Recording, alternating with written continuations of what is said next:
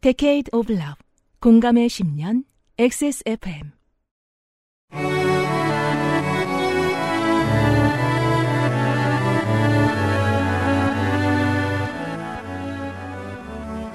그것은 알기 싫다 특별기획 23 국정감사 기록실. 교육위원회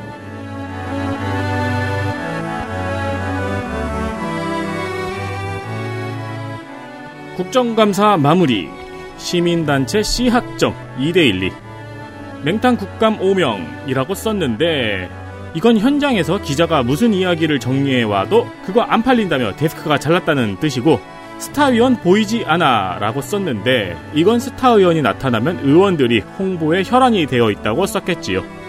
정치를 바라보는 데스크의 태도가 기본적으로 혐오이다 보니 젊은 기자들은 열심히 취재를 하다가도 힘이 빠지고 점차 선배들을 닮아갑니다. 국감을 바라보는 이런 저널리즘, 잘하고 싶은 언론인들마저 좀먹고 있습니다. 저희도 저희가 하는 일이 티가 좀 더 나고 더 많이 알려졌으면 좋겠지만 그렇다고 노력한 입법 노동자들을 비난하는데 시간을 다 쓸 생각은 없습니다. XSFM 23 국정감사 기록실 교육위원회 시간입니다. 지구상의 청취자 여러분 안녕하십니까? 저는 윤세민 위원장입니다. 오늘 제가 안 나온다고 저기 소파에 누워있을 생각만 했는데 음. 생각해보니까 내가 위원장이잖아요. 네. 만약에 제가 유고 시에는 사회권을 가지는 덕질 간사를 소개합니다. 네, 안녕하세요. 지금 유고 상태가 돼주시면 어떻겠습니까? 엔간에서는 유고가 안 되려고 생각 중이에요. 그렇대요. 네. 그리고 건조 간사입니다. 네, 안녕하세요. 건조입니다. 되게 사자성어 같아요. 건조 간사. 건조 간사. 네. 덕질 간사는 뭐 사자성어. 되게, 되게 간사한 사람. 그러니까 네. 덕질 간사는 그냥 성가비형 같은데 야, 이 자식아! 건조 간사는 사자성어 같네요. 어쩌다 죽는 것 같아요. 네. 약간. 유고가 만약에 생기면 건조 간사에게 넘기겠습니다. 야! 아, 사회권을 얘가 정할 수 있구나. 유 보좌관이 방송 시작 직전까지 대본을 정리했습니다. 네, 그건 뭐 다 벨빅 간사 때문이었고요. 아, 다 사, 사자성어네요. 덕질간사, 건조 간사, 유 보좌관. 니할거 하세요. 자, 취업 후 학자금 상환, 사학 교직원 연금, 제주도 외국 교육기관 설립, 기간제 대학교원 탈락자 구제 등의 법률을 움직일 수 있는 교육위. 교육부 일부만 소관하고 그 아래에는 국사편찬위원회, 국제교육원을 포함한 6개의 소속기관, 36개의 국립대, 17개 시도교육청, 장학재단과 사학진흥재단, 각 국립대병원, 그리고 직할이 아닌 국립대학법인인 서울대학교와 인천대학교 등을 포함하여 90개의 소환 기관이 더 있습니다. 아흔 개예요.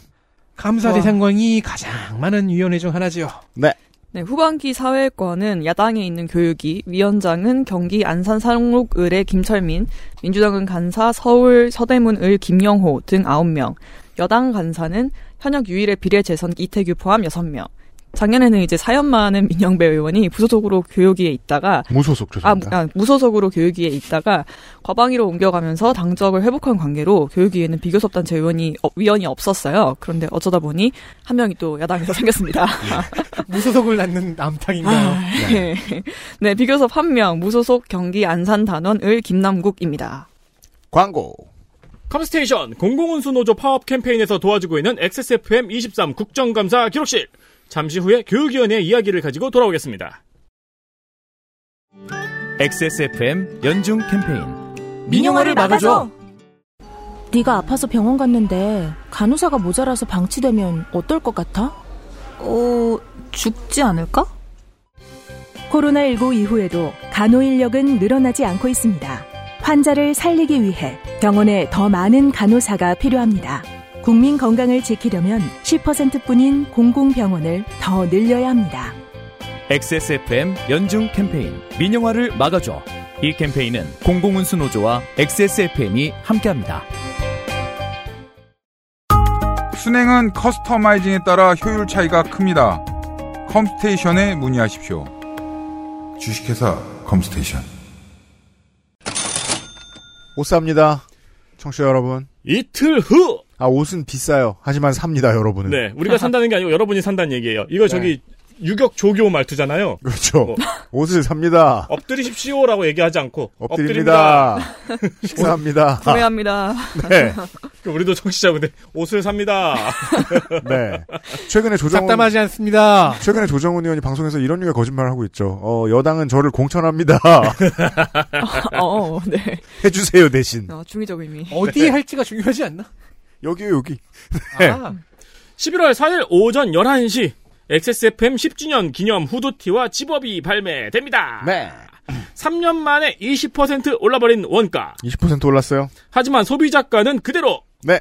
조물주가 성질 내고 있습니다. 네, 하고 이, 야, 이 이모티콘 저 20년 만에 봐요. 그죠? 버디버디 이후로 처음 보는 것 같아요. 저 하이텔에서 저랑 유면상 PD가 채팅할 때 많이 보던 음, 코, 코 파는 거예요? 콧구 뭐 콧물 같은 아, 거죠. 네. 콧물이나 코피. 아, 얼굴이 좀 일그러졌다는 뜻이에요. 네네. 그러니까 이제 이게 뭐냐면 하이픈 온점 쉼표 하이픈 아시죠 여러분? 그렇죠. 심지어 그때는 하이픈을 안 쓰고 으로 쓰죠. 이것도. 음. 네. 수량에 자신 있다는 사장의 얘기는 얼마 없다는 말과 다르지 않음입니다. 중의적이죠. 많고 적습니다. 담당자가 얼마나 사장을 불신하는가. 네. 어, 이왕이면 오픈 첫날에 원하는 사이즈와 원하는 디자인의 후디 집업을 get하기를 바랍니다. 그렇습니다. 요거 많이 봤어요. 오픈 첫날 망설이다가 음. 나중에 결국 사야지하고 자기 사이즈 아니고 좀 큰 거 사시거나 그래서 질문이 많이 들어옵니다. 음, 원하는 디자인 아닌 다른 디자인 사시는 분들 많이 봤어요. 이왕 살 거 빨리 사시는 게 좋습니다. 네. 스몰부터 더블 X 라지까지 다양한 사이즈, 음. 두 가지 컬러, 두 가지 디자인. 있습니다. 10년 후 옷장에도 존재할 10주년 후디 많은 관심 부탁드립니다. 가장 괴로운 게 그거예요. 제가 2016년에 만든 후디 오늘 입고 출근했잖아요. 음, 너무 짱짱해서 못 버립니다. 음. 맞아요. 네. 제가 지금 와서 카르텔 후디를 딱 만져보자마자 음. 그 얘기 했잖아요. 네. 또 원단 되게 좋네. 비쌉니다. 좋은 옷을 사는 게 환경 보호죠. 그렇습니다. 액세스몰에 있습니다. 이번 주 토요일부터요. 자, 첫 번째 이슈를 어, 덕질 간사와 건조 간사가 모두 준비해 왔습니다. 현장 실습 얘기입니다. 이슈 하나. 현장 실습 산업재해. 민주당 서동용 강민정.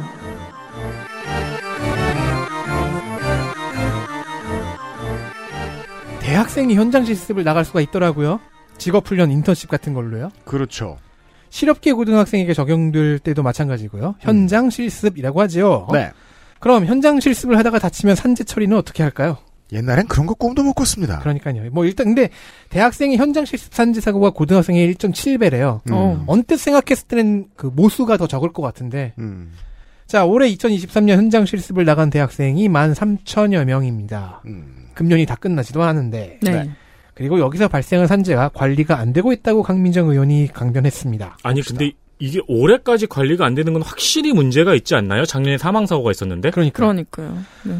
자, 교육부는 현장 실습의 현황 파악 정도만 하고 있고요. 산재 발생 현황까지는 파악하지 않고 있대요. 음. 그래? 자, 그러면요. 대학교육협의회나 뭐 전문대학 교육협의회 이런 곳에도 관련 자료가 없다는 얘기죠. 음. 강민정이 이를 대교협의 장재국 회장, 전문대교협의 권민희 부회장에게 질의했을 때 두 사람 다 당황해서 대답을 못했어요. 특이합니다. 준비조차 안 해왔단 얘기예요. 음. 제가 이거는 좀약 높이 관심법으로 해, 해보면 장재국 회장은 음. 아예 이런 단어 자체를 처음 듣는 눈치였어요. 어, 네. 근데 2018년인가요? 그 대학생까지 현장 실습 그 산재가 확대가 된 게 제가 알기로는 그렇거든요. 그럴 거예요. 네. 오래되지 그래서 않았어요. 5년을 네. 최근 5년을 또 얘기하죠. 네. 음. 이제 그나마 권민희 부회장은 전문대 학생 중에서 현장 실습 나간 사람이 한 만 명 정도라고 파악한다는 대답까지는 했는데 음. 그래도 확실한 그림을 파악하지 못하고 있더라고요. 음. 자, 현장 실습은 표준 현장 실습과 자율 현장 실습이 있는데 음. 표준보다 자율 쪽이 규제가 크게 느슨합니다. 음. 왜냐? 표준 현장 실습은 상해보험, 산재보험 이런 게 필수거든요. 그럼요. 음. 권민희 부회장이 파악한 숫자는 이제 만 명 정도가 표준 현장 실습으로 나갔다는 정보였는데 음. 강민정 의원은 다시 확인해봐라. 원래 표준 현장 실습으로 나가려고 했던 학생들 중에 상당수가 자율로 빠졌다는 말을 하는 거예요. 즉 밑장을 뺐단 소리입니다. 아하. 누군가가 편의를 네. 봐줘서 그래서 발생한 것이 산재만큼이나 힘든 실습비 체불, 즉 임금체불이었어요. 음. 주 40시간 정상 근무를 한 학생이 이제 실습비로 한 월급 50만 원이 책정이 되어 있었는데 이것조차 좀 적긴 한, 마 엄청 적죠? 근데 그것조차 못 받아서 교수에게 헬프를 쳤는데 교수도 도와주지 않았고 결국 인권위로 왔다는 사례를 소개했습니다. 이거 17년인가 18년 국감에서 한번 제가 얘기했는지 뭐 기억이 나요. 관련해서 교수 혹은 학생처에 어떤 금품이 들어갔다라는 제보에 대해서 음. 말이에요. 오. 그러니까 즉 원가 이하의 엄청 싼 가격으로 인건비를 내주겠다라고 마치 우리가 그저께 서류 미비 외국인들 채용해주는 브로커들 들처럼 군 거예요. 대학생들을 데리고 와서. 이 정도 얘기입니다. 그리고 현장 실습생은 이제 근로기준법 적용을 한정적으로 받으니까 그죠. 네, 임금 체불이랑 그 최저임금 관련해 가지고 적용이 이제 되지 않거든요. 그 관련 조항들. 그렇죠. 네. 그래서 말이 월급이라고 하지만 사실 이거 실습비거든요. 그렇죠. 네. 만약에 이런 피해 사실이 제보가 학교에 다 들어오기 전에 학교가 먼저 알고 있었다면 그건 이런 구조를 알고 있고 그걸 악용해서 무슨 이득을 취한 학교 관계자들이 있었다는 뜻이고 그들 중에 상당수는 고위직일 것이고 그들은 대기업과 친할 거거든요. 음. 그렇다면 이 장재원 의원 형이 장재국 회장 사람하고도 알고 있었을 거라는 얘기예요. 음. 혹은 아, 정말로 몰랐는데 그렇다면 무능한 거죠. 이 가족은 참 여기저기서 등장하네요. 한국사에서. 그렇습니다. 케이팝 사에도 등장. 그러니까요. 그렇네요. 노엘. 그 노래 우리 이제 그만 부르기로. 아, 몇 번 부르셨군요. 네. 자, 교육부, 대교협, 전문대교협 모두 관리를 안 하고 있으니까 실습 전에 직무교육해야 되는데 이것도 생략이 보통 되고 있고 전공과 무관한 단순 노동 업무에 배치되는 경우도 많다고 합니다. 네. 자, 그리고 표준 현장 실습으로 나가는 경우가 좀, 그, 빠지다 보니까, 금년에 이제 실습 학생 중에서 일반 대학생은 525명이 보험이 없고, 전문 대학생은 79명이 보험이 없었답니다. 근데 이렇게만 보험이 없을 리가 없고 더 있겠죠? 네. 아, 국가가 허가한 노예. 네, 그렇죠. 어. 음. 그런데 교육부가 마련한 대학 현장 실습 운영 규정에 의하면요. 산재보험에는 무조건 의무가입이에요. 음. 즉, 저 학생들의 경우는 규정 위반 사례고요. 음. 운영 규정을 위반한 대학은 재정적 제재 조치를 받아야 되는데 그런 조치는 근 5년 동안 집행된 적이 없습니다. 법이 제대로 돌아가고 있지 않아요. 네. 그럼 고등학교는 어떨까 음. 한번 볼게요. 네. 네. 대학생 현장 실습생 산재는 아까 말씀드렸듯이 2018년부터 이제 확대가 됐는데 음. 고등학교는 좀 됐잖아요. 그렇습니다. 근데 그럼 거기는 관리가 잘, 잘 되느냐? 음. 이건 아예 통계 자체에 좀 문제가 있습니다. 음. 보통 이제 통계 수치 가지고 지적하는 것보다 통계 방식을 지적하는 게 좀 더 정성과 관심을 요하는 일이 아닐까 싶은데요. 네. 네, 민주당 서동용 의원은 지난해 일명 다음 소위 방지법을 대표 발의한 사람이죠. 음. 네, 직업계고 현장 실습생에게 적용되는 근로기준법 조항 범주를 넓히는 내용이었습니다. 네, 그래서 서동영 의원이 이번에는 또 산재를 같이 다시 들고 나왔는데요. 일반 근로자와 같이 현장 실습생도 사업자가 사업주가 산재보험에 가입하는 방식으로 산재 적용을 받아요. 음. 그래서 어떻게 하느냐? 근로복지공단에서 산재보험 신청할 때 현장 실습생 체크가 따로 있습니다. 음. 그래서 그걸 보고 근로복지공단이 현장 실습생 산재 통계를 어떻게 파악하느냐 이 기입 여부만 보고 수집을 하는 거예요. 이렇게 보면은 사실 숫자가 제대로 모이지 못할 이유가 없어 보이기도 하는데. 네. 그런데 교육부 통계가 다릅니다. 음. 교육부는 어떻게 수집을 하느냐? 예. 이제 교육부와 시도교육청이 운영하는 직업계고 포털이 있어요. 약간 음. 나이스 같은 느낌인 거죠. 네. 네, 하이파이브라고 하는데요. 음. 여기에서 이제 수집한 산재 현황을 기반으로 통계를 냅니다. 음. 그런데 두 기관의 통계 차이가 얼마나 나느냐? 이제 최근 5년간 발생한 현장 실습생 산재가 교육부 기준 53건, 음. 근로복지공단 기준이 29건입니다. 그러면 이제 대학생 현장 실습 산재가 고등학생의 1.7배라고 하는데요. 어느 것에 기준을 해서 7.7배를 그러게요. 네. 그것도 나- 달라지죠. 곱하기 하면? 차이가 더 커지는데. 뭔가 은폐가 버릇이 돼서 나도 모르게 은폐한 것 같은 느낌이 그러니까. 그나마 쓸만한 해석이죠. 네. 그래서 네. 경향신문에서 이제 그 서동영 의원실 보도자료를 받아가지고 이제 기사를 썼더니 네. 교육부가 반박 자료를 냈어요. 아, 그래요? 네. 그래서 교육부 산재 건수는 산재 신청과 산재 외 처리가 합산이 된 거다. 음. 그 산재 외 처리는 뭐냐면은 이제 그 다른 보험들 있잖아요. 그 네. 산재 인정이 안 된 것들. 음. 그래서 뭐 그 실제 그 처리 건수로 이제 보지 않는 것들을 음. 보는 거고 그냥 그 합의한 내용들까지 포함해서 한 거고. 네 근로복지공단은 산재 처리 완료 건수만 본다는 거예요. 그러면 다른 통계. 그렇죠. 이제 수준만 다른 게 아니라 아예 다른 통계인 네. 거예요. 그런데 서동영 의원실이 이거 자료를 요- 제출을 요청했더니 두 기관에서 이걸 낸 거죠. 음, 서로 음. 그냥 알아듣고 싶은 대로 알아들은 다음에. 그렇죠. 예. 네, 그래서 서동용 의원은 이러한 격차에도 불구하고 교육부와 근로복지공단이 현장 실습 산재 정보를 공유하지 않은 것을 지적을 했습니다. 그러니까 차이가 나죠. 네, 부처 간 칸막이가 문제라는 거예요. 음. 이제 교육부 통계조차도 사실 학교에서 입력하는 거거든요, 이거는. 음. 선생님들이 물어보는 거죠. 여기서 네. 이미 쉬었죠. 그렇죠. 그럼 네. 일단 누락 가능성이 커요. 음. 아까 대학생 보셨잖아요. 네. 보험 가입 안 한 학생이 얼마나 있는지. 그러니까요. 근데 그럼 실태 파악도 제대로 되지 않는데 음. 산재 재발 방지 및 예방 대책이 제대로 세워질 리가 있겠냐는 것이 음. 서동영 의원의 지적입니다. 음. 네, 그리고 이걸 증명하듯이 교육부 통계, 그 누락된 통계로 봤는데도 네. 최근 3년간 현장 실습생 산재가 지속적으로 증가해왔어요. 음. 네, 그리고 권익 침해도 마, 마찬가지였고요. 음. 근데 이제 다음 소희 방지법이 그 지난달 18일, 그러니까 10, 10월 18일부터 시행이 됐기 때문에 개선될 것으로 기대가 된다고 하지만, 음. 근데 진짜 근본적인 해결책이 과연 어디에서 나올까? 데이터에서 나오겠죠. 그렇습니다. 그러니까 데이터 공유를 해야 되는데 어제도 그 얘기했잖아요. 뭐 법원, 경찰, 식약처, 복지부 사이의 그 칸막이가 너무 높았던 것, 그 마약 이야기들을 그 데이터가 똑같아요. 진심을 보여주는데 데이터가 엉성하면 엉성한 게 진심이죠. 네. 아, 그래서 교육부에서 점검 회의를 열겠다라고 답변을 했어요. 아. 네. 고용노동부랑 같이 협업을 해가지고. 데이터를 공유하는 회의를 만들겠다. 네, 그렇습니다. 우리가 국감에서 그런 얘기 많이 들었는데 그 얘기 정확히 뭔지 이제 저는 점점 해- 번역 능력이 늘고 있어요. 저를 집에 보내주세요. 렛미고 홈. 회의해야 네. 되니까 갈, 갈래. 네.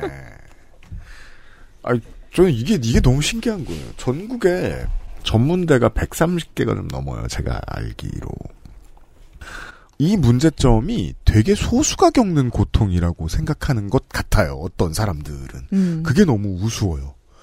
전국에 사실 4년제로 어거지로 올라간 학교까지 포함하면 이런데 나갈 일이 있는 사람들의 숫자는 어마어마하게 많고 이런 인력을 찾는 중소기업은 어마어마하게 많거든요. 사실상 온 사회에 만연해 있는 범죄라고 봐야 하는데 이게 되게 특별하고 가리고 싶으면 가릴 수 있는 일이라고 생각한다는 게 좀 놀라웠어요. 당장 우리 청취자 여러분들만 해도 이런 거 경험하신 분들 되게 많을걸요? 음, 맞아요. 음. 네. 분명히 있을 거예요. 네, 그 하이파이브 아까 제가 말씀드린 사이트 있잖아요. 음. 그 여기 등록된 그 특성화고 마이스터고 그 학생 수가 네. 그 지금 특성화고만 봤을 때 17만 명이에요. 네. 학생 수가. 음. 네. 이 수- 대- 중에 대다수가 이제 현장 실습에 나가겠죠. 맞습니다. 그러면 처음에 이제 2 플러스 1에서 시작을 할 거 아닙니까? 3학년 때 이제 업체에 쭉 나가 있는. 그러다가 대학을 들어가면 대학교 1학년 때도 그걸 또 하게 만든 거예요. 음. 음. 그래서 이걸 2 플러스 2라고도 하고 3 음. 플러스 1이라고도 네. 합니다. 제값을 주지 않고 산재를 신청하지 않고 쓸 수 있는 어떤 노동자를 악용할 수 있는 기간이 2년이 됐달까요? 음. 그리고 심지어 요새는 직업 깨고 나와도 취업이 바로 안 돼서 네. 대학 가는 경우가 되게 많다고 하더라고요. 네. 작년이나 재작, 재작년이었나 대학 진학이 사실상 실패라고 네. 마이스터고 이런 데서. 그러니까 물론 인생 선배가 이런 우스운 조언을 할 수도 있습니다. 그렇게 쓰는 회사들은 채용의 진심이 아니다. 그죠. 라고 말해줄 수도 있을 거예요. 잠깐 쓰고 버리는 다만 의도죠. 그게 무슨 정답이에요? 그럼 어디서 뭘뭐 어떻게 먹고 살라고? 스무 살 그러니까요. 입장에서, 스물한 살 입장에서 실제로 어른들이 할 말은 말이 아니라 행동이죠. 이런 문제에. 네. 예, 이걸 법대로 좀 해라. 음. 쓸 거면 돈 주고 제대로 써라. 음. 예, 이거 어찌 보면 병장 월급 올리는 것보다 훨씬 더 현실적이고 시급한 문제, 음. 효율적인 문제입니다. 밖에서 보기에는 이제 이 현장 실습생들이 말 그대로 실습, 기술을 배우거나 음. 실무를 배우거나 하는 쪽으로 이제 그러기 위해서 또 좀 더 적은 돈을 받고 일을 하고 그런 거라고 있는 거고요. 얘기하죠. 네. 근데 실태를 보면은 기피 직종에 싸게 쓸 수 있는 인력으로 네, 단순 노동 업무에도 이게 배- 무슨- 배치되고요. 그렇죠. 시- 실태는 이게 제일 쉬운 사례예요. 호텔 관련 학과를 나왔, 나와 들어갔어요. 1학년이에요. 하우스키핑 인력으로 씁니다. 그러니까요. 음. 그러면 제중동포보다 훨씬 싸요. 음. 어. 이런 문제입니다. 네. 실제로 뭐 관련 업계를 비하하는 건 아니지만 콜센터 인력으로 많이 빠지는 음. 것도 그런 맥락이고요. 네. 전공과 아무 상관없는데. 그러니까 설명하기 설명하는 게 영화에 맞지 않아서 그렇게 설명 안 한 거지. 다음 소위 얘기도 이런 얘기예요. 네. 네. 결국. 아 그래서 강민정 의원도 다음 소위를 그 영화를 예로 들었어요. 음. 네. 심각한 문제라서 두 간사가 못 다뤘고요. 특수교육 얘기입니다. 이슈 둘. 특수교육 대상 아동은 생각보다 많다. 민주당 강민정, 김철민.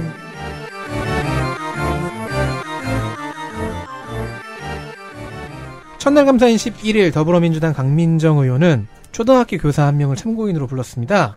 이 교사는 25년 경력의 초등 교사이고요. 음. 현재 특수교육 대상 아동이 포함된 1학년 반의 담임을 맡고 있었습니다. 네. 맡고 있습니다. 현재형이죠. 음. 이 학급은 19명이고 음. 확실한 특수교육 대상자 아동은 3명. 음. 그 외에 교사 본인이 경계선 지능으로 의심하는 아이가 한 다섯.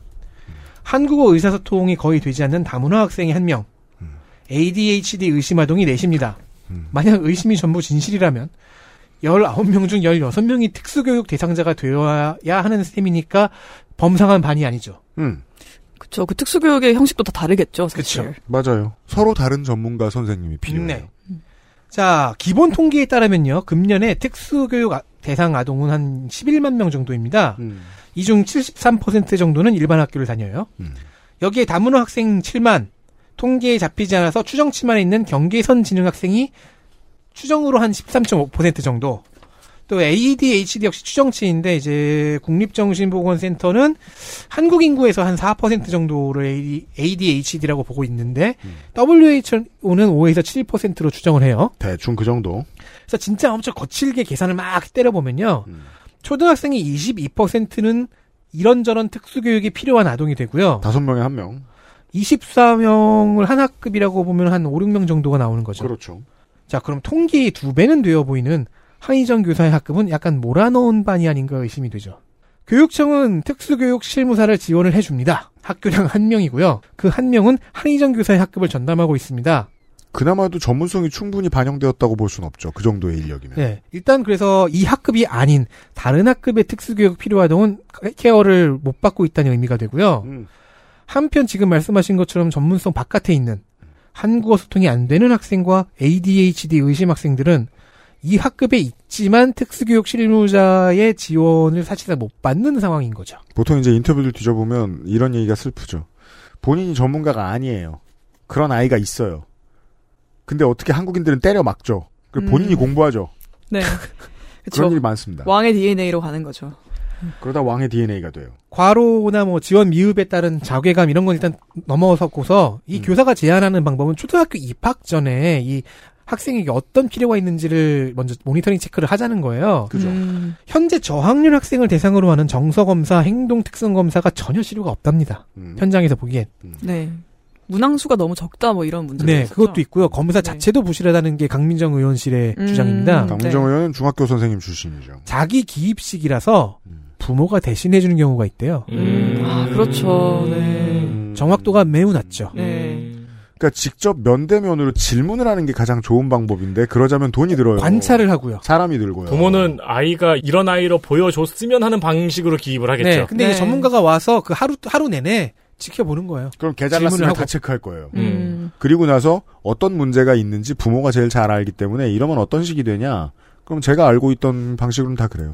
돈 있는 집은 특수 선생님을 따로 불러요. 음. 음. 방과 후에. 그리고 아예 그들만 구제 받아요. 아예 검사를 안 받는 경우도 있고 음. 그 아까 경계선 지능이 의심되는 아동이 있다고 했잖아요. 음. 검사를 권유했는데 학부모가 욕설을 퍼부었대요. 음. 낙인 효과를 두려워한 것이기도 하죠. 이걸 되게 보여주는 게 이건 사실 강덕구 의원이 지적한 거였는데 그 정서행동 관심군으로 선정된 학생의 80%가 이제 학부모의 아니 그 선정했는데 2차 기간으로 연계가 안 된 학생들이 있잖아요. 음. 그 학생들이 이제 연계되지 않은 원인의 80% 이상이 학부모 거부. 학부모의 음. 거부. 네. 맞아요.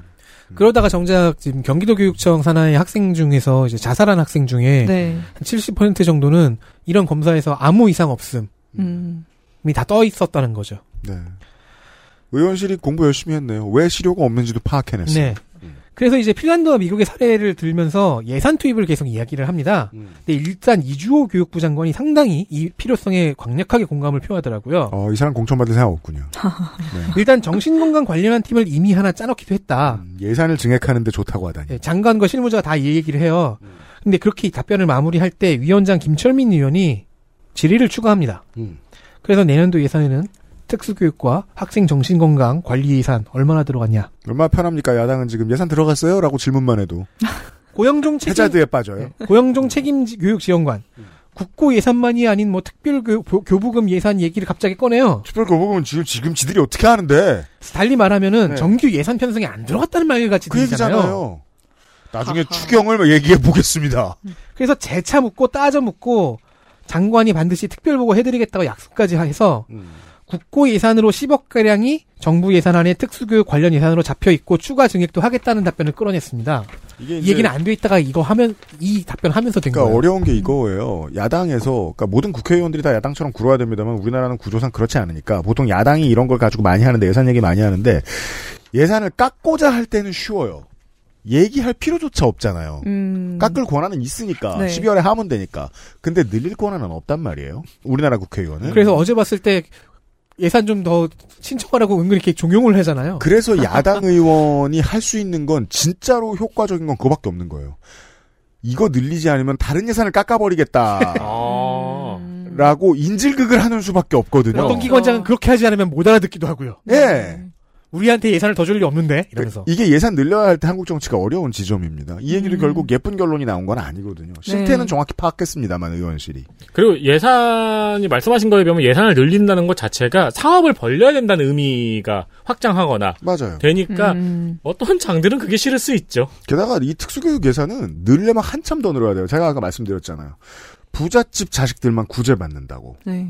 즉 특수교사로 계속해서 사제를 돌면서 돈을 벌 만큼의 전문성을 갖추고 계신 분이 계, 계시거든요. 음. 그분들은 돈 많이 받겠죠. 그렇죠. 그분들을 공공의 비용에 맞춰서 월급을 줘야 줘야 된단 말이에요. 음. 그쵸. 싼 돈으로는 못 끌어들여요. 네. 그 기생충의 박소담 씨. 예. 어, 그 사람은 사기꾼이지만. 어, 아 근데 이 얘기를 듣고 나니까 얘가 이제 맥락이 이해가 가네요. 음. 그 강민정 의원이 다른 질의 중에서 그 교대에 이제 특수교육 수업이 필수 과목에서 선택으로 바뀌었다는 내용을 지적한 게 있었거든요. 네. 그것도 결국 관련된 얘기네요. 음. 네. 그 이게 참 아찔해요. 우리가 이제 그 어제 시간에 국민의힘의 최현숙 의원이 공천이 안 됐거나 당선이 안 됐으면 어땠을까?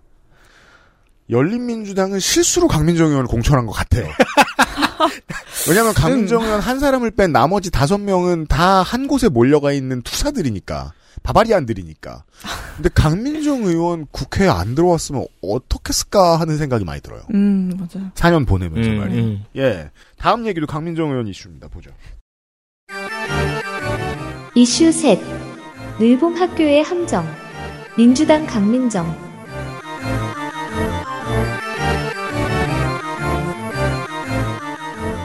윤석열 정부가 가장 정책을 실험적으로 내보이는 분야가 교육이라고 개인적으로 생각합니다. 그럼요. 일타 강사를 네. 때려잡는 실험을 그러네요. 다른 데서 하지 않습니다. 아, 정말 농담 아니고 달에 하나씩 나오는 것 같아요. 거의 몬, 몬스터예요. 네. 그래서 네. 그래서 이번 국감 때 조경태 의원이 진짜 고생해요. 그거 다 실드 쳐주느라고.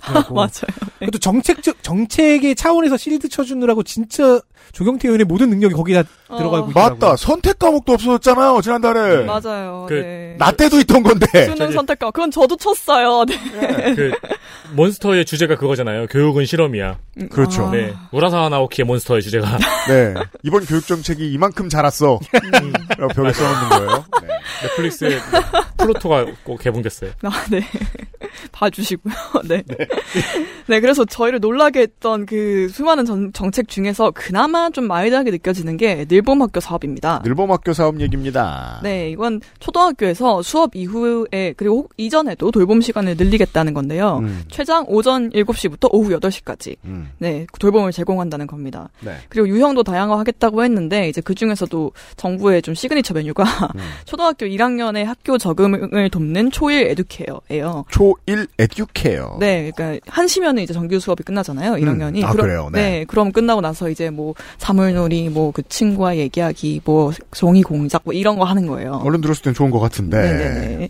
그래서 2024년부터 시행될 예정이고 현재 시범 운영 중입니다. 내년부터요, 당장. 네, 엄청 급하게 됐어요. 이게 음. 사실 2025년인데 한번 땡겼어요, 이것도. 음.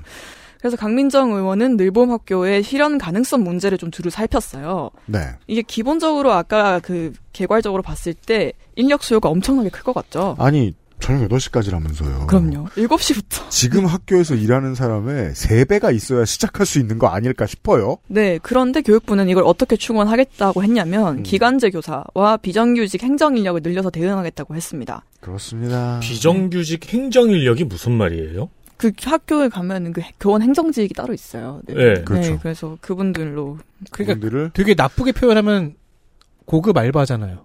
그렇죠. 그렇죠. 네. 네. 근데 그래서- 그분들이 갑자기 종이 접기를 해요. 아 아니요, 그니까 그 이걸 또 운영, 신청하고 운영. 운영하고 아, 네, 네. 그런 업무가 그리고 또 기, 기간제 교수가 다 기간제 교사가 교사가 또 다른 거라고요. 그렇죠. 네. 네. 그래서 지난 6월 기준으로 실제로 늘봄학교 시범 운영 학교에 추가 지원된 인력이 모두 비정규직이었습니다. 네, 이게 이 정권에서 하- 추진하니까요. 네. 그런데 네. 참고로 사실 이거 많이 모르실 것, 자녀가 없으시면 모르실 수 있는데 음. 초등학교에는 돌봄 전담사라는 정규직이 있어요. 돌봄 선생님이라고 학교에서 흔히 부르는. 네, 그렇죠. 네. 네. 그쵸, 전자담배를 피지 않는 이상은. 그렇습니다. 그럼 그 사람은 전담 돌봄사죠. 근데 전담을 닦아야 되니까요. 이, 이, 이 스튜디오에 두 명이. 네. 세상에. 네. 그래서 아무튼 이분은 교원은 아니에요. 그런데 이제 방과 후 돌봄 프로그램을 전담하는 인력입니다. 아까 뭐 종이접기 이런 걸 이분이 음. 하시는 거예요. 그런데 돌봄 전담사 충원이 전혀 이루어지지 않았어요. 그러니까 멀리서 보면 하늘에 먹구름처럼 기재부가 둥둥 떠 있죠. 음. 무슨 사업을 늘려도 정규직 늘리지 마. 네. 라고요. 그런데 교육에서 질을 유지하기 위해 가장 중요한 건 이제 선생님과의 신뢰 관계잖아요. 음. 네, 선생님의 약간 취급이잖아요. 네. 그렇죠. 그러니까 우리 네. 세대는 특히 이제 사립고가 물론 나쁠 때도 많지만 그렇죠. 조- 좋은 선생님들을 만나면 정말 좋은 게 10년 뒤에 가도 그 선생님이 맞아요. 있어요. 네. 실제로 그런 이유로 그 사립을 많이 고민하죠. 이건 시민들의 정서에 꽤 도움이 돼요. 음, 네. 물론 공립도 괜찮은 점은 있어요. 그 선생님이 어디 안 가고 있거나 아니면 어디 가면 찾을 수 있거든요. 음, 맞아요. 네. 정규직이어야 된다는 말씀을 드린 겁니다. 네. 그리고 강사의 고용 안정성이 떨어진다는 건 음. 강사 구하기가 어렵다는 뜻이고. 질이 낮아집니다. 네. 그리고 강사 구하기가 어렵다는 건 결국 선생님들이 일을 하게 된다는 뜻입니다. 원래 있던 분들이 또 덤태있습니다. 네, 그래서 이번에 그 교사 집회에서 항상 구호로 빠지지 않았던 게 일본학교 뭐 폐지 개선이었죠. 음. 맞아요. 네. 경북의 경우 초일 에듀케어에 참여하는 학급이 학급이 66개인데요. 음. 여기 투입되는 정규 교사가 45명입니다. 이미 낮에 일을 하고 있는 분들이. 네.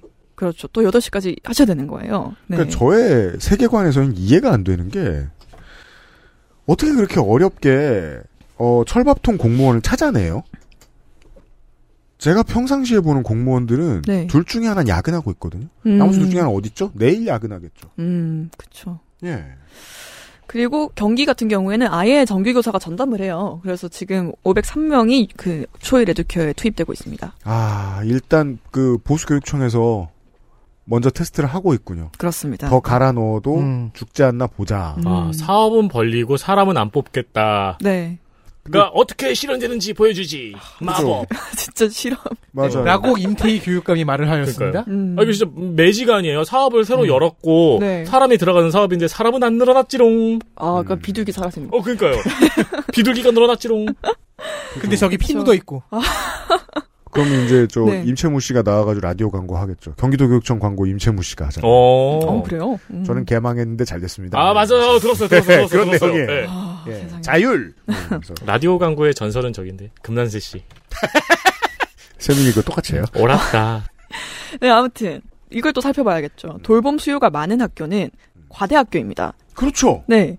그렇죠. 맞벌이를 하는 부모의 특성을 생각해보면, 그들이 어디에 거주하는지를 생각해보면. 그리고 그렇죠. 과대학교는 네. 오래되지 않았어요. 그렇죠. 다 신도시에 있어요. 네. 그리고 신도시는 땅이 부족하다 보니까 새로 지은 학교는 보통 좁아요. 네, 그렇습니다. 그래서 전국의 늘봄 운영학교의 72%가 겸용교실을 써요. 대박. 그러니까 돌봄 교실이 따로 없고 그냥 그 일반 수업하는 교실에서 돌봄까지 하는 거예요. 늘봄 학교까지. 음. 근데 이게 좀 저희가 생각하기에는 어 그냥 뭐 선생님 수업 끝나면은 그냥 교무실 가시는 거 아니야? 그냥 가서 일하시면 되고 그 교실 쓰면 되지 싶은데 음. 그게 아닙니다. 이건 정말 강민정 의원이 전직 교사였기에 할 수 있는 그런 얘기였는데요. 음.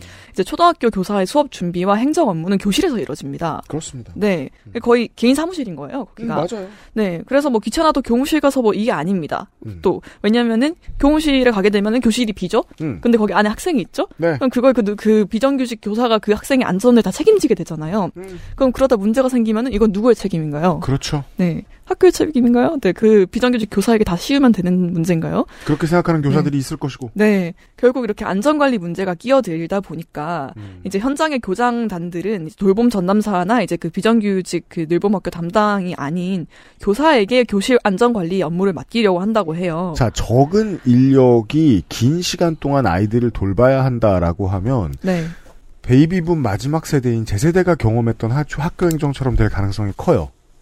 학교를 못 빠져나가게 하는 것이 업무의 1순위가 될 거예요. 음, 네, 그러면 어 학교 다음에 그리스를 발라요.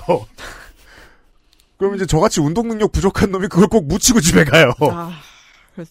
네, 저희는 너 솔직히 말해봐. 너 주유소 알바하지. 예. 저희는 그냥 그, 그 거- 학교 그, 다- 그 담벼락에 그 밧줄을 매놨어요. 밧줄이요? 네. 타고 올라가. 타고 올라가고 네. 타고 내려갈 수 있게. 아니 그 중에 어. 몇 개가 썩은 동안 줄인 거야.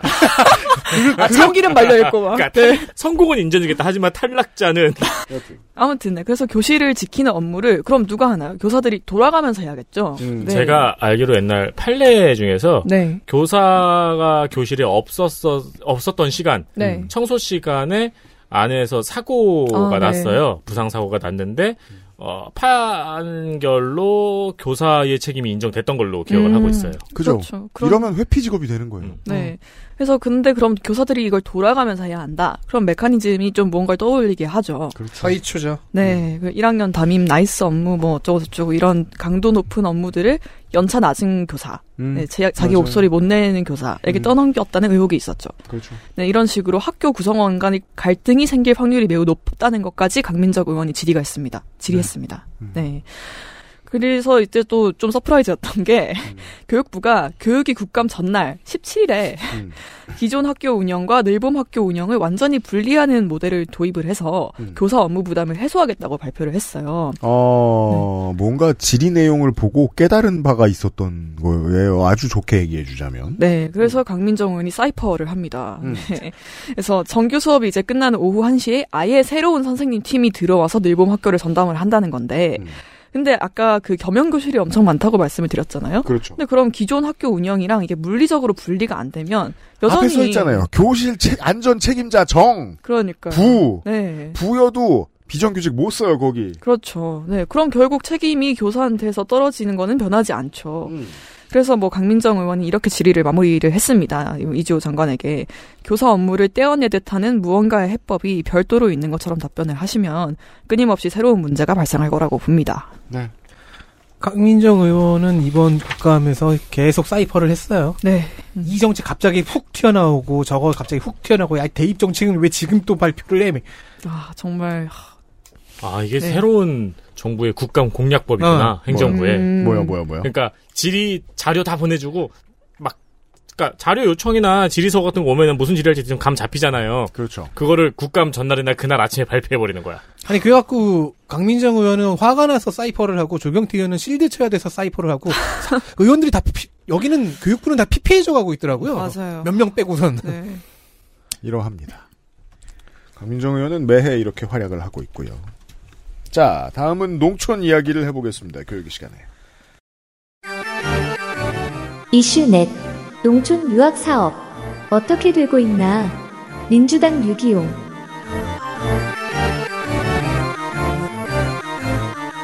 선거 데이터 센트럴 때 소개를 해봤 했던 정책에 관한 질의가 있어서 가져왔습니다. 음, 대도시 특히 서울의 학생이 전남북의 시골 학교를 다니는 일명 농촌 유학 사업 얘기입니다. 음, 도시 학 부모는 자녀를 여유 있고 자연 좋은 학교에 보내면서 지원금까지 받아서 좋고 음. 소멸 위기의 농촌 학교는 학생을 확보해서 피해교를 면해서 좋고 음, 만약 유학을 시키면서 가족 전체가 일시적으로 이사를 온다면 집과 직업 활성까지 가능합니다. 네. 서울시, 전북도, 전남도 새 교육청의 히트 정책이에요. 음. 히트의 증거. 학생과 학부모의 만족도죠. 학기 연장이 전남의 경우에는 80, 그 학생 중 84%가 음. 전북은 음. 92%가 학기를 와. 와, 연장했습니다. 진짜 다한 거네요? 네. 어. 네. 학부모의 만족도 또한 매우 만족과 만족을 합쳐서 82%로 집계가 됐어요. 사실 공공이 이런 서비스 이렇게 히트시키기가 어려워요. 그러니까요. 왜냐하면 네. 같은 시기에 부모님은 어떤 비용, 기회 비용을 포기한 거냐면 애를 뭐 해외에 어학연수를 음. 보내는 음. 것 같은 그런 기회 비용을 포기하면서 공공의 서비스를 이용했는데 음. 만족도가 높다면 진짜 만족한 거잖아요. 그거 아니 근데 이 학군에 미친 나라가 네. 학군 때문에 서울로 몰려든 민족이 시골로 보내는 거에 대한 만족도가 이렇게 높은 거는 되게 그게 또 네. 복합적인 감정이죠. 이, 그, 우리나라의 닌겐들이 가지고 있는. 완전 붙들려 매여 있는데, 사실은 자기도 어렸을 때 벗어나고 싶었어요. 어, 맞아 아, 맞아 맞아요. 맞아. 그 반반이 있어요. 맞아. 근데 아이가 너무 잘 자라고 있어. 한번 보내봤더니. 음. 음. 그래서 이거 입- 그 설명회 같은 거에 학부모들 꽤 많이 몰린다고 선거 어. 데이터 센터럴 때 농축산인이 얘기를 해줬죠. 음. 아, 되게 희망적이네요. 그리고 게다가 네. 나도 편해 애가 없으니 구기영 의원이 가져온 거는 또 이제 괜찮은 아이디어라고 외국 언론들이 소개한 것 사례도 갖고 왔더라고요. 음. BBC, 아사히 신문 그리고 Voice of America 등의 보도가 된 바가 있다. 그렇습니다. 그런데 말입니다. 음, 지난달 9월 음, 9월 서울시 의회는 농촌 유학 사업 조례 폐지안을 통과시켰습니다. anything but 문재인의 일환입니다. 음. 아, any, 여기 이 경우에는 그게 아니라 anything but 조희연. 네, 아하. 그렇습니다. 결코 다시 조희연. 음, 아, 결, never never 조희연. 음, 서울시 의회에서 국민의힘이 다수당됐잖아요. 그렇죠. 그래서 조희연 교육감을 견제하려고 네, 이것저것 교육감 엿멕이기. 이것저것 던져보다가 이걸 이것도 던진 거예요. 음. 70%가 넘죠, 국민의힘이 지금 서울시의회가. 네. 일단 서울시교육청은 법원에 소송을 제기하긴 했는데요. 이거 승소를 장담할 수가 없잖아요. 음, 만약 패소한다면 서울시교육청에서는 이 사업에다 예산을 넣을 근거가 없어져요. 음. 그럼 전북과 전남의 교육청 지자체들의 예산만으로만 해, 해야 되는 상황이 됩니다. 그러면 좋은 사업이 아니게 되죠. 네. 음. 유기영 의원은 이렇게 질의를 쭉 하면서 어떻게든 사업이 존속할 수 있도록 노력은 하겠다. 음. 근데 만에 하나 서울시 교육청이 사업에서 빠져야 하게 된다면 음.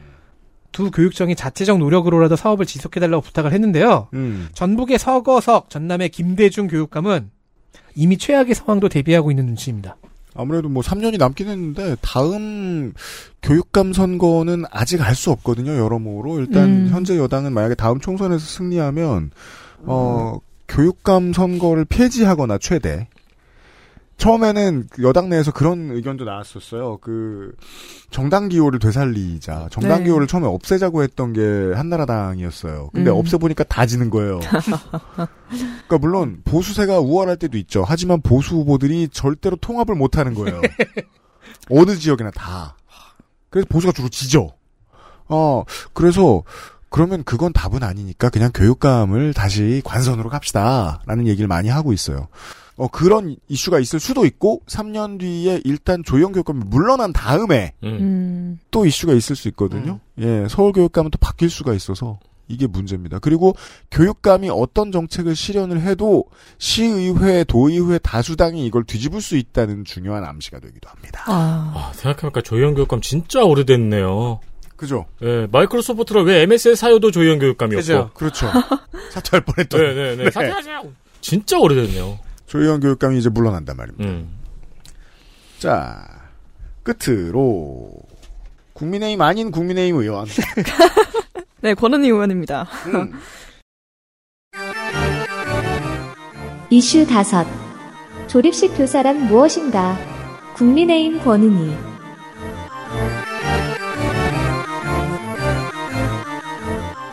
조립식 교사, 모듈러 고- 교사라고 들어보셨는지. 아, 이게- 모듈러 티처였으면 좋겠지만 그게 아니겠죠? 그러면 그거는 이제 로봇 선생님이고 나는 그 편이 더 재밌을 것 같은데 그게 그러니까 아니겠죠? 로봇 선생은 왠지 가슴이 뛰는데 어, 어떤 판타지인지요, 이거는. 네. 그쵸. 아톰이 우리 강단에 서 있는 거죠 뭐. 도라, 말하자면- 도라에몽에 맞- 맞지 않나요? 약간? 네. 도라에몽이나 비틀주스. 네. 네.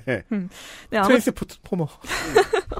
네, 그래서 폐교보다 과밀학급이 문제되는 지역의 청취자 분이라면은 뭐 지나가다 보셨을 수도 있고 자녀분이 뭐 여기서 지금 수업을 받고 계실 수도 있을 것 같아요. 음, 네, 임시 이동식 건물로 만든 교실이고요. 이거 실제로 보니까 좀 충격적이었어요, 저는. 어, 네. 어떠셨어요? 와, 이렇구나. 왜냐면, 우리 때도 있었거든요. 아, 네. 저 졸업하던 때 초등학교, 우리 초등학교에 한 학년이 가만있자.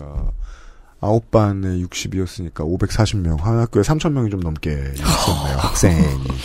저희가 그냥 적당히 많은 수준이었거든요. 음, 어. 근데 옆 학교에는 이런 게 컨테이너 같은 게 있긴 있었어요. 우리 학교에선 못 봤었는데. 과밀학급 때문에요. 예. 아, 근데 조립식 교, 이 모듈러 교사는 컨테이너보다는 좀 더 나은 시설이에요. 음. 네. 2021년에 이제 문재인 정부에서 도입이 된 거예요. 음. 왜 이때 도입이 됐느냐? 이제 2020년, 2020년에 문재인 정부에서 한국판 뉴딜 10대 과제라는 걸 발표를 했는데, 음. 그 중에 그린 스마트 스쿨 사업이라는 게 있었습니다. 그린 스마트 스쿨. 네. 2025년부터 준공 40년 이상 된 학교를 리모델링해서 교실 환경을 개선하겠다는 사업이에요. 음. 그래서 모듈, modular, 아, 발음이 일단 조립식이라고 할게요. 조립식 교사는 공사 중에 이제 교육 공간을 제공을 하고 과밀 학급도 해소하기 위해서 도입이 됐어요. 음. 그래서 2000, 2021년 2월에 해당 사업을 뒷받침하기 위해서 이제 교육부가 이걸 혁신 시제품 과제로 선정을 했습니다. 아, 이게 우리 같이 늙은 세대한테는 가건물이군요. 그렇습니다. 네. 가건물 교실. 음, 그렇지. 네. 종종 있었죠. 근데 가건물보다는 나은 수준. 어, 음. 음, 그렇죠. 그래야 하는 네, 그래야만 하는데. 네, 같은 해 6월에 이제 네 달 차이가 나죠. 그 과제 선정되고 네 달 후에 교육부와 조달청이 세 개 업체의 제품을 임대하기로 결정을 했어요. 세 개 업체를 선정합니다. 네.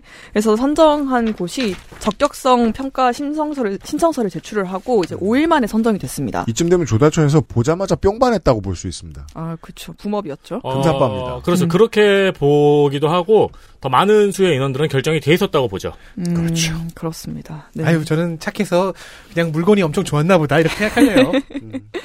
근데 이렇게 급하게 건설 사업이잖아요, 이것도. 음. 건설 사업을 급하게 진행하면 흔히 부실 공사 문제가 불거지기 마련이죠. 그래서 지난 8월에 관련해서 권익위원회에 신고가 들어왔습니다. 그래서 지난달에 교육부가 표본 조사를 해봤는데 다섯 개의 학교를 표본 조사를 했어요. 근데 전부 부실 실공이 확인이 됐습니다. 그 제가 너무 너무 놀, 놀라운 게 아. 네. 학부모가 바본 줄 알았나 봐요. 아무도 민원을 안 낼 거라고 확신하지 않은 이상 이렇게 밀어붙일 수도 없잖아요. 음. 처음에. 뭐 그 부실 시공 내용은 뭐 이제 천장 고정제가 규정에 맞지 않는다, 뭐 화재 강화 전선관을 안 썼다 이런 것들인데 가벼운 것들은 아니죠. 약간 들어봤을 그러니까요. 때. 네. 네. 그래서 권인희 의원은 이 결과를 보고 두 가지 지점에 주목을 했습니다. 음. 네, 첫 번째가 교육부의 안정성 평가 제도 자체에 허점이 있다는 거예요. 음. 조립식 교사가 총 370개거든요. 음. 근데 그 중에 안정성 평가가 실시된 곳이 10개밖에 없습니다. 표본 조사를 하기로 했다. 날림 공사를 하면서. 네. 네. 그렇죠. 네. 그래서 교육부 실무 지침에 안정성 평가 대상에 연구시설만 포함되기 때문인데요. 연구시설이란 이제 구매한 시설을 말하는 거예요. 어. 근데 공공기관이 갖고 있는 거죠. 네. 영구적으로. 음. 그런데 조립식 교사는 그러려고 하는 게 아니잖아요. 그렇죠. 공사기관에만 쓰는 거잖아요. 음. 결국은 학교가 커지게 해야 되는 거잖아요. 음. 그래서 대체로 구매를 안 하고 임대를 합니다. 임대면 안전성 평가 대상이 아니다. 네. 그리고 임대한 교사가 64개, 전체의 17%밖에 안 돼요. 음. 네. 그럼 83%는 애초에 평가 대상이 아닌 거죠. 그러니까 그러면 애들이 쓰다 무너져도 쉽게 말해 평가 대상의 책임이 없는 거예요. 평가의 그렇죠. 책임이. 네. 사전 평가. 네, 그리고 권 의원은 여기서 한 발 더 나갔어요. 이제 교육부 실무 지침에 연구시설 개념이 법적으로 아예 없는 것이라는 겁니다. 아 법에 써 있긴 써 있는데 정이 없는 것들 있죠. 네, 그리고 관련해서 조회, 조례도 없고 시행령도 없었다라는 것까지 못 박았어요. 철학적으로 생각해야죠. 영원한 게 어디 있어요 인생. 영원한 건. 아, 이제 노래 부르면 안 돼. 왜? 안 노래, 노래. 노래는 잘못이 없어요. 하지만 절대 없어. 한 1년 아, 지나고 할게요. 노엘보단 요즘 노래잖아. 네, 그렇다면은 실무 지침의 논리 자체가 성립하지 않는 거죠. 그러네요. 네, 그럼 370개 전체가 사실 평가 대상인 거예요. 그러네요. 똑똑한 해석입니다. 네, 어, 제가 무릎을 쳤습니다. 진짜. 네. 그리고 두 번째 쟁점. 조달 업체의 시장 독점을 유도했다. 아유, 물건이 좋았나 보지. 처음부터 봐요. 수의 계약으로 네. 진행이 됐네요. 이거는 아무래도 제품 자체가 기존 시장에 있는 제품이 아니어서 그죠, 그죠. 그랬는지. 네, 맞아요. 그리고 카탈로그 계약 제도 대상이 되는데 이게 뭐냐면 제품 공급자가 계약 내용을 정할 수 있는 거예요. 네. 엄청 해먹을 수 있는 거죠. 네. 그리고 이 세 개 업체, 선정된 세 개 업체가 조립식 교사의 64%를 시공했습니다. 네. 네. 그리고 금액은 72%를 받았고요. 음. 그래서 권 의원은 이 세 개사의 시장 독점 과정부터 안전 성 전수조사까지를 교육부에서 해주기를 요청을 했습니다. 그렇습니다. 이 혁신 시제품으로 선정되는 과정도 조금 그 의심이 간다고 권인희 의원이 지적하긴 했죠. 네, 맞아요. 그죠. 네. 제도를 이렇게 불합리하게 해석을 했다면 불합리한 해석을 하기 위해서 어떤 청탁이 있을 거라고 보는 게 보통은 합리적인 추론이란 말입니다. 권은희 의원도 이거는 그냥 추정을 했는데 네. 수의 계약을 가능케 하려면 혁신 시제품으로 지정이 돼야 되는데 음. 혁신 시제품으로 지정을 하기 위해서 이것저것을 한 정황이 보인다는 거예요. 맞아요. 네. 네. 그쵸. 네. 음. 혁신 시제품은 구매 대상만 되거든요. 네. 그러니까 짰다. 네. 쉽게 말해. 그렇습니다. 그러니까 아마 수의 계약 조건 자체를 뭐 의심입니다. 왜냐면 이건 네. 제가 이제 사회에서 많이 봤던 사례를 의심을 하는 건데. 빅데이터. 예, 요거 자체를 아마 이 전부터 맞춰 놨겠죠. 음. 그렇기 때문에 아까 5일 만에 통과가 됐잖아요. 네. 서류 통과가 일사천리로 된 거고요. 음. 네. 라는 것을 저는 그런 소설을 참 좋아해요. 소련 처리가 빨리 된 것만으로도 조달청 관련해서 무- 무조건 의심받아야 된단 말입니다. 네. 네. 그래서 권은희 의원은 이걸 18일에 이제 설동호 대전시 교육감에게도 질의했어요. 음. 이제 대전 용산초등학교가 이제 14개의 교실 을 조립식 교사로 이용을 하는데 사용하는 학생이 248명입니다. 음. 네, 그래서 해당 시설이 안전하냐라고 물었더니 서울 교육감이 아 모든 시설이 너무 완벽하다, 뭐 안전성 평가도 거쳤다라고 답변을 했어요. 근데 아까 우리가 평가 봤죠. 안 했잖아요. 네, 안 한 거예요. 네, 음. 10개만 했다고 했잖아요. 네. 네. 그래서 대전시에 9개 있는 그 학교 조립식 교사도 마찬가지였어요. 아, 거짓말했네요. 네. 네. 그래서 따졌더니 결국 아 구체적으로 확인해 봐야겠다라고 물러섰습니다. 음, 네. 집에 보낼래미고. 네. 네. 그래서 제가 좀 더 찾아보니까 이게 네. 도입 단계에서부터 예상 가듯이 이제 학부모 단체랑 교육청 사이에 상당한 갈등 요인이었어요. 그렇죠. 네. 그렇죠. 네. 그래서 아까 맨 처음에 말씀하셨던 거, 아 이거 음. 컨테이너 교실이다. 예, 제가 이거 네. 겪어봤어요. 어, 네. 그 컨테이너 교실과 컨테이너 교무실을 아, 고등학교 그러니까 때. 어. 지금의 학부모들이 겪었던 것 때문에 이런 단어를 쓰는 거예요. 그러니까요. 말해. 네. 이게 컨테이너 아니지만. 음. 컨테이너를 썼거든요. 네. 근데 이- 지금은 컨테이너를 안 쓰고 그냥 그렇게만 보일 뿐인데. 그러니까 얼른 네. 봤을 때 있어 보여요. 멀리서 아, 보면. 네. 음, 네. 그쵸. 그래서 학부모 단체가 왜 이렇게 졸속으로 추진하냐라고 항상 말할 때마다 아 절대 안전하다라고 교육청은 일관해 왔는데 네. 좀 부끄럽게 됐죠. 음, 근데 이게 전 정부가 걸려 있어가지고 보수 언론에서 되게 신나게 쓰지 않을까 했는데 음, 진짜 없어요. 음. 네.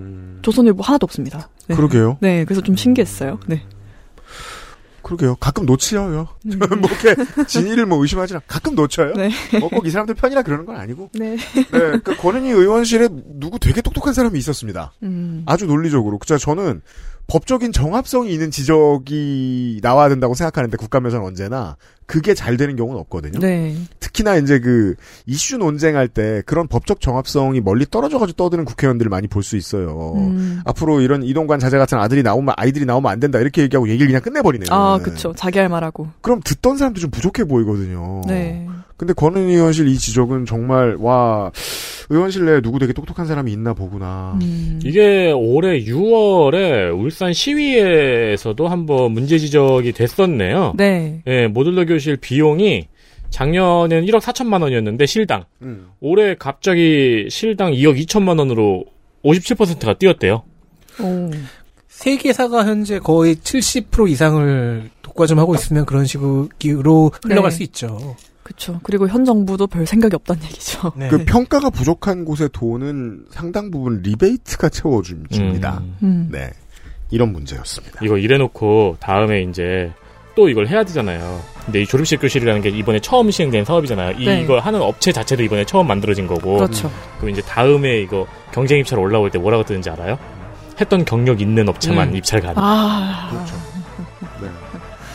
경력 회사 우대. 아. 적어도 이 사람들은 선거가 빨리 다가오길 바라진 않을 거예요. 음, 네. 이슈 보셨습니다.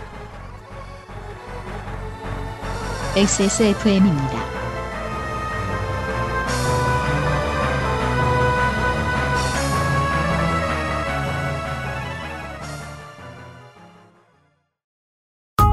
스포츠카처럼 강력한 사양의 high-end급 PC. 고가의 장비들을 내 손으로 조립하는 일, 시간과 열정, 꼼꼼함과 치밀함이 필요합니다. 초보라면 부작용으로 몸은 관절염을 얻거나 쿨러는 물이 새게 될 수도 있습니다. 컴스테이션을 고민해 주십시오. 이달의 PC로도 custom 사양으로도 빠르고 견고하게 만들어 드립니다. 액세스몰과 010-8279-5568 컴스테이션을 만나보세요. 주식회사 컴스테이션. 자, 장면 확인하실까요? 장면 하나. 위원장은 시간 관리하라고 있는 자리. 가끔 위원장이 진행 얘기할 때 있죠. 막 닥달한다고. 그렇죠. 진행, 시간 좀 지키라고. 음. 이게 그냥 생각하면은 진행이 진행이지 중립만 대충 지키면 되는 거 아닌가 싶기도 하는데 그럴 리가요. 위원장은 당을 막론하고 시간에 목을 맵니다. 그렇습니다. 아, 죄송합니다. 어제 제가 그 역할을 못했네요. 맞아요. 네가 했었어야 하는 일이라고 생각합니다. 그러니까 질의가 길어지거나 뭐 신상 발언, 의사 진행 발언이 많아져서 뭐 시간이 밀리면 한 이- 저녁 7시에 끝날 게 9시로 어제 덕질 간사가 마약을 너무 많이 하는 바람에 음. 아홉 시 마약에- 진짜로 마약을 한 줄 알았어요. 시간이 우리 시간을 마약에 뺏겼어요. 그러니까 9시에 끝날 게 12시로 밀리고 이게 몇 명이 아니라 몇십, 몇백 명이 퇴근이 걸린 거잖아요. 음. 게다가 이 사람한테 그래도 친해갖고 지뢰 시간 좀 넉넉하게 주고 좋은 얘기인 것 같아서 이게 펜타포트인데 어. 아, 네. 모든 밴드가 5분이 한 20초씩 더 한다. 그럼 마지막 밴드는 공연을 못 합니다. 네, 그렇죠. 그런 어. 거예요. 그렇게 돼요. 요청 금지죠. 네. 네. 심지어 난 마이크를 끌 수도 있잖아. 우와, 맞다, 성남이. 마이크 끌 수 있다, 너. 네. 다음번에 하자. 네. 게다가 질의 시간을 막, 이렇게 막 남발하다 보면 어떤 의원들은 또 화가 나고 왜 난 안 주냐. 음. 자, 교육위의 첫날 시작이 좀 어수선했습니다. 네. 증인들이 여러, 여러 명 불출석해서 막 몇몇 의원이 발언을 요청하고, 음. 교육부의 새 대입 정책안이 뭐 인터넷 커뮤니티에 노출이 되고, 음. 교육부가 자료를 자꾸 안 주려고 하질 않나, 음. 이런 것 때문에 의원들이 누구는 화가 나고 누구는 당황하고 여기저기 발언 요청 쏟아지고, 그럼 그 발언에 답하는 교육부 관료들의 화답도 길어지고, 위원장 짜증납니다. 음. 자료 요청 갖고 여야 의원이 가볍게 충돌도 하고요. 다, 다들 지금 예민해졌잖아요. 네. 그 와중에 조경태 의원이 교육부 관료가 해야 할 답변을 대신하고 있는 거예요. 야, 정말 개인적인 감정을 담아서 말씀드리는데 조경태 의원은 정말 입만 벌리면 짜증나더라고요. 그것도 되게 장황했어요. 언젠가부터는 네. 그래서 그 뒷부분이랑 그동안 이제 계속해서 올라가는 김철민 위원장의 짜증 기지 상승을 들어보겠습니다. 위원장 보시죠. 예, 그 우리 야당 의원님들의 주장도 뭐 일리는 있습니다만은 우리도 의, 저 회의할 때 보면은 공개 회의가 있고 비공개 회의가 있지 않습니까? 저는 어떤 위원회든 어떤 회의체든 공개할 수 있는 그런 어떤 토론의 장이 있고 또 비공개하는 토론의 장이 있다고 생각합니다. 그리고 또한 자유로운 토론을 위해서는 어- 어떤 어, 어떤 치열한 논쟁과 또 토론이 있어야 되고요. 그게 누가 어떤 발언을 했다는까지 다 어찌 보면은 너무 지나치게까지 이렇게 색출해내듯이 하는 것은 자유로운 토론을 저는 방해할 수 있다 이런 생각을 합니다. 그래서 저는 어, 회의록을 공개를 해서 그 회의의 전체적인 맥락과 흐름을 이해하면 되는 거지. 굳이 누가 어떤 발언하고 누가 어떤 발언하고 이런 식으로 하는 것은 어, 우리 어찌 보면 국회의원으로서 지나친 어, 간여와 조경태, 간섭이 될 조경태 의원님 때문에 네, 끝내주세요. 네, 그래서 이것은 그 부분- 조경태 의원이 답변할 내용이 아닙니다. 네, 그래서 제 개인적인 입장에서는 우리가 지금도 시간도 많이 지났기 때문에 예. 어, 제가 회의록으로 배려했습니다. 예, 배려한 회의록으로 겁니다. 이렇게 이거 조경태 의원님 답변할 내용이 아니시라니까. 네, 네, 알겠습니다. 끝내주세요. 제 입장을 아 또- 끝내주시라니까. 네, 네. 그래서 어, 끝내주시라고요. 우리- 알겠습니다. 끝내겠습니다. 회의록으로 이렇게 대체도 되지 않을까 생각합니다. 일대일 토론이 아니잖아요. 이것이 하지 마세요. 아 참, 근데 다선 의원이 예의를 갖춰주시면 적당히 눈치 보고 하셔야지 그렇게 하면 어떻게 돼요, 와야지. 어, 추석 같아. 정확해요. 작은 할아버지랑 큰아버지의 이야기. 네. 그 지금 제가 배려해 드렸습니다. 꼭 내용 없는 사람이 말도 느리게 해요. 그래도 조경태는 유도리는 있고 지가 잘못한 거 아니까 웃는 낯으로 미안 미안 제스처를 날리면서 찌그러집니다. 근데 아직 한 명이 더 남아 있었던 거예요. 강민정 의원이라고. 이 사람은 아직 억울한 점이 쌓여 있었어요. 음. 강민정 의원이 의사진행 발언을 신청했는데 어, 조경태 의원이 한 30초 했잖아요. 한 이, 이- 강민정 의원은 한 1분을 하는 거예요. 박민정 의원의 단점 중에 하나죠. 텐션이 열린우리당 텐션입니다. 그만큼 구구절절했고요. 평소에 꽤 높아요. 자, 김철민 위원장 같은 당이지만 참을 수가 없습니다.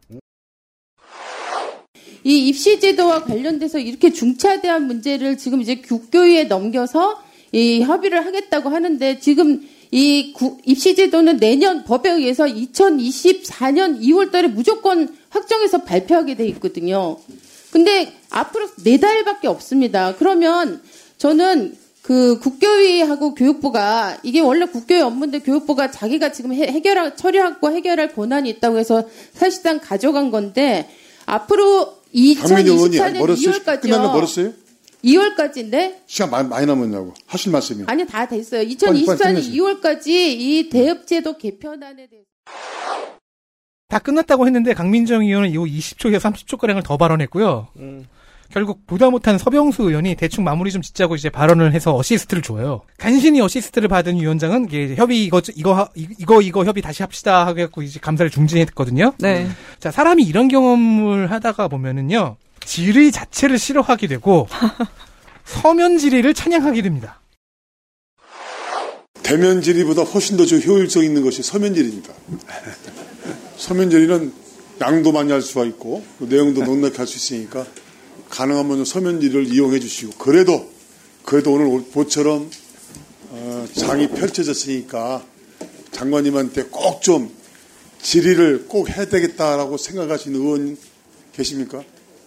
한 분, 두 분, 세 분, 그 다음에 김, 저, 네 분, 예, 네 분, 네 분하고 회의, 오선은 다시, 오선은님은, 아, 그래, 그것까지 좋습니다. 그러면 그 와중에 오선 의원을 하지 말라고 쿠사리 줍니다. 그건 조경태죠. 네. 막상 본인도 꽤 느려요. 아니, 사람들이 반응을 느리, 느리 게 해요. 질문하면 느리게 대답하고. 저는 그 생각도 했어요. 음. 이 상황을 설명하는 것도 참 길다. 그리고 당내의 다수의 국회의원들과 어, 위원장은 사이가 별로 안 좋죠. 음, 그쵸. 잘 알려진 바. 그 나중에 오후에는 강민정 네. 의원이 약간 쌓였는지 그것도 있었는데 막, 아, 왜 자꾸 저를 까먹으세요, 아침부터? 이렇게 맞아요. 말씀하세요. 네. 그 다음 질의가 강민정 의원 순서 중에 다른 사람은 착각했거든요. 네. 물론 뭐 크게 보면 실제로는 어, 이낙연계와 이재명계의 다툼입니다. 음. 네. 다음 보시죠. 장면 둘. 조선족이 싫어요.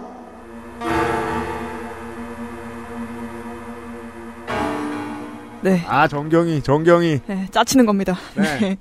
네, 국민의힘 정경희 의원이 굉장히 많은 교육위의 감사 대상 중에 한국학 중앙연구원이란 곳이 있습니다.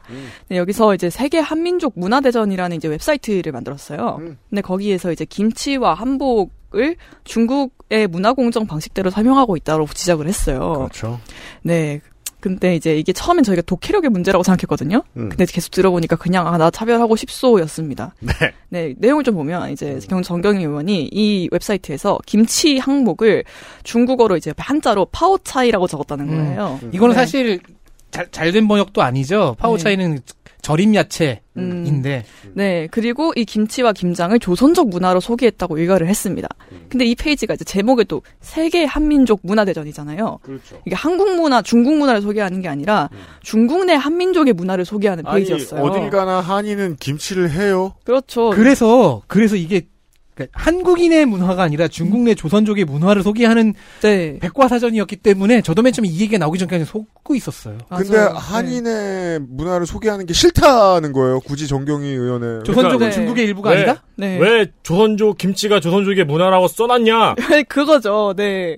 그래서 또 처음에는 이제 그, 그 덕질님께서 오해하신 것처럼 아, 네. 약간 오해했나? 했어요. 근데 오, 웬일로 좋은 질이? 이러고 있었죠. 그쵸. 그 파워 차이는 실제로 그, 이제 그 정부에서 뭐, 그게 잘못됐다. 신치라고 써야 음. 된다라고 이제 김치의 중국식 표기를 이렇게 바- 한자식 표기를 바꿨어요.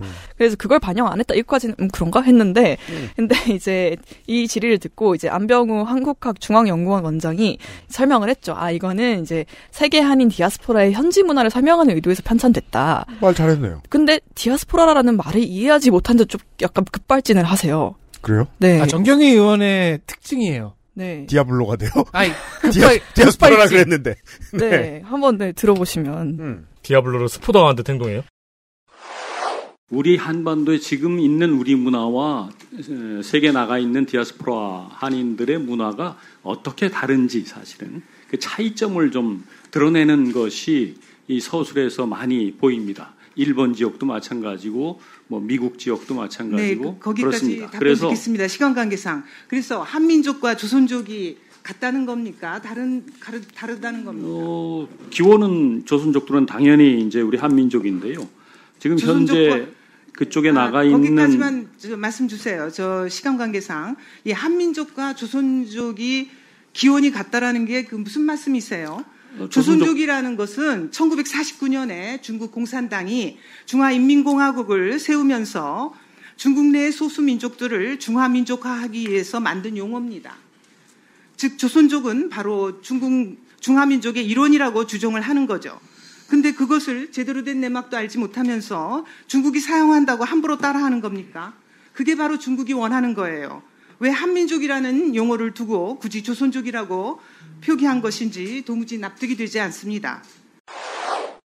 한국학연구원 원장 앞에서 이 얘기를 하는 자신감 일단. 네. 와, 이건 진짜 쪽팔린 네. 네. 발언이네요. 야, 이거는 전시해놓고 싶다. 그러니까 정말 막 학자잖아요, 이 사람. 네. 네.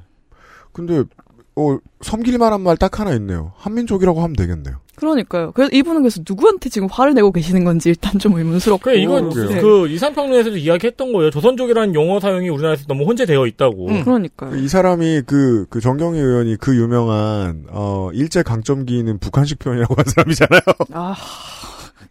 어디서 온 표현인지를 상당히 많이 말하면서, 네. 어, 실제 주요 개념은 아직 이해를 못했다는 게 놀라워요. 네, 그 개념에 대한 이해 자체, 그러니까 개념 다운표 치고요. 약간 개념이라는 것에 대한 약간 이해가 저희와 다른 것 같은. 느낌이고요. 네, 그 되게 묘하게 좀 AI 리더 같이 말씀하시지 않나요? ChatGPT한테 물어보면 하는 아무 소리. 네. 그러니까 AI reader 같은 말투인데 내용도 잘못된 데이터를 스캔 AI 같습니다. 그거 제가 그거 말한 거야? 네. 안드로이드. 제가 정경희 의원을 지금 한 2년째 보고 있잖아요. 제가 이번에도 계속 모든 발언들을 다 봤거든요. 근데 거의 100% 확신이 들고 있어요. 뭐요? 이 사람은 철저하게 대본을 써서 그 대본을 읽어요. 음, 맞아요. 네. 그래요? 즉석 스피치 같은 걸 잘 못해요. 사람이 아니지 않을까요? 그게 왜 조경태 의원 케이스에서 봤는데 당황한 아저씨는 어, 의미 없는 말을 느리거든요. 당황한 아줌마는 의미 없는 말을 빠르게 합니다. 이게 한국인의 특징 중에 하나입니다. 어떤 문화일까? 네. 근데 이게 사실 끝이 아니었어요. 이건 제가 음원은 안 가져왔는데, 음. 네. 너무 약간 짜기가 애매해서, 뭐, 윤동주에 대해서도 얘기를 했어요. 이제 이 하- 세계 한민족 문화대전 말고 한국 민족문화 대백과 사전이라는 게 있는데요. 네. 이것도 같은 이제 한국학중앙연구원에서 관리하는 겁니다. 음. 여기 뭐 굉장히 뭐 접속수가 많아요. 한 5만 정도 되는데, 음. 근데 여기서 명동촌이라는 명동촌. 항목을 네. 네, 지적을 했습니다. 음. 여기가 이제 1910년에서 20년대 중국 북간도 일대에 있던 한 촌락이에요. 음. 지금도 조선족들이 살죠. 네. 네, 그래서 1900년에 윤동주의 증조부가 여기로 이주를 합니다. 음. 그래서 윤동주는 여기서 자랐어요. 네. 네, 3대째 여기서 살아, 아니 4대째 여기서 산 거죠. 음. 네. 근데 정경희 의원이 되게 화가 났던 게 여기에 이제 현황에 대한 서술인데요. 왜요? 그대로 옮겨보면 중국 길림성 용정시는 2012년 이곳을 관광지로 만들면서 윤동주 생가를 작은 따옴표 중국 조선족 애군, 애국시인 윤동주의 생가 작은 따옴표로 새롭게 단장했다라고 썼어요. 음. 사실이죠. 사실이죠. 그래서 따옴표를 썼잖아요. 네. 그런데 어떻게 이거를 동의하는 서, 중국의 이론에 똑같이 말하는 서술을 할 수 있냐라고 화를 냈습니다. 그럼 이분은 당장 LA로 가서 네. 박근혜 탄핵 무효 시위하는 분들이 흔들고 있는 성조기를 뺏어야 돼요. 음. 성조기를 왜 흔들고 있냐? 그러니까요. 네. 태극기를 뺏어야죠. 태극기를 왜 흔들고 있냐? 니네가 한민족이냐? 아, 아, 참고로 이분은 둘 중에 하나 뺏어야 돼요. 정경희 네. 의원은. LA족이지. 이분은 다른 날 그 태극 태극기 부대가 극우라면 뭐 민주노동당은 극좌다 뭐 이러면서 되게 분기하시긴 하셨어요. 태극기를 뺏어야겠네 역시. 그리고 저그 알실에서 늘 말씀하시잖아요. 윤동주도 조선족이라고. 네. 그게 뭐가 달라지지 않는다는 걸 정경희 의원은 인정을 하기가 너무 어렵습니다. 본인의 평생을 아니 이해를 못 하고 있는 것 같기도 해요. 바쳐왔던 네. 어떤 가치가 있다 보니. 그러니까 중국 조선족 애국 시인. 그럼 그쵸 애국 시인 그 애국이 중국이겠어요? 네. 그러니까 이 조선족이라는 용어 사용에 우리 사회 전체가 제- 심각하게 재고를 해보긴 해봐야 될 것 같아요. 네. 음. 중국 용어를 우리가 굳이 쓰는 것부터가 오류의 발생인 것 같아요. 음, 누군가는 그, 이 의미가 너무 많이 혼재가 되어 있으니까 그러니까요. 진짜 네. 한번 교통 정리를 해야죠. 한국계 중국인이라고 하든가 음. 중국 동포라는 용어를 다시 한번 확신을 시키든가. 네. 그 제가 정치적으로 좀 필요해요. 그렇죠. 네. 제가 그리고 좀 실망했던 건 그 이 세계 한민족 문화대전은 그냥 지금 웹페이지가 다운됐고요. 음. 네, 그 뭐 갱신 중이라고. 왜냐면 이, 네. 이 질의응답을 보도한 대부분의 네. 그 언론 기사가 되게 많이 나오 맞아요. 했는데 엄청 많았어요. 이 뒤, 그 지금 건조 에디터가 말하는 이 뒤쪽을 네. 아무도 쓰지 않아요. 그리고 그 한국 민족 문화 대백과 사전은 지금 수정이 됐습니다. 네. 그렇습니다. 윤동주 생가라고 그냥. 네. 다행히 아직까지 저의 첩보에 의하면 이 사람은 지역구를 못 구했습니다. 아 이거 이건 또 저의 그냥 느낌인데 음. 정경희 의원이 막 발언하고 있으면 같은 여당 의원들도 그냥 각자 자기 할 거 하더라고요. 음. 근데 이제 정서와 이념에 있어서는 대통령실과 잘 맞기 때문에 어우, 그럼요. 원한다면 내리꽂음을 당할 수도 있을 것 같긴 한데 음. 아직까지 지역구를 안 정했어요. 근데 뭐 주기에는 좀 부담스러워요. 같이 뭐 하기에는. 아니 붕짜자 붕짜도 장관 갔는데 뭘? 슬퍼지네. 네. 다음은 네, 이제 비슷한 결의 얘기예요. 음. 조경태 의원입니다. 또 다시. 장면 셋. 치우긴 했는데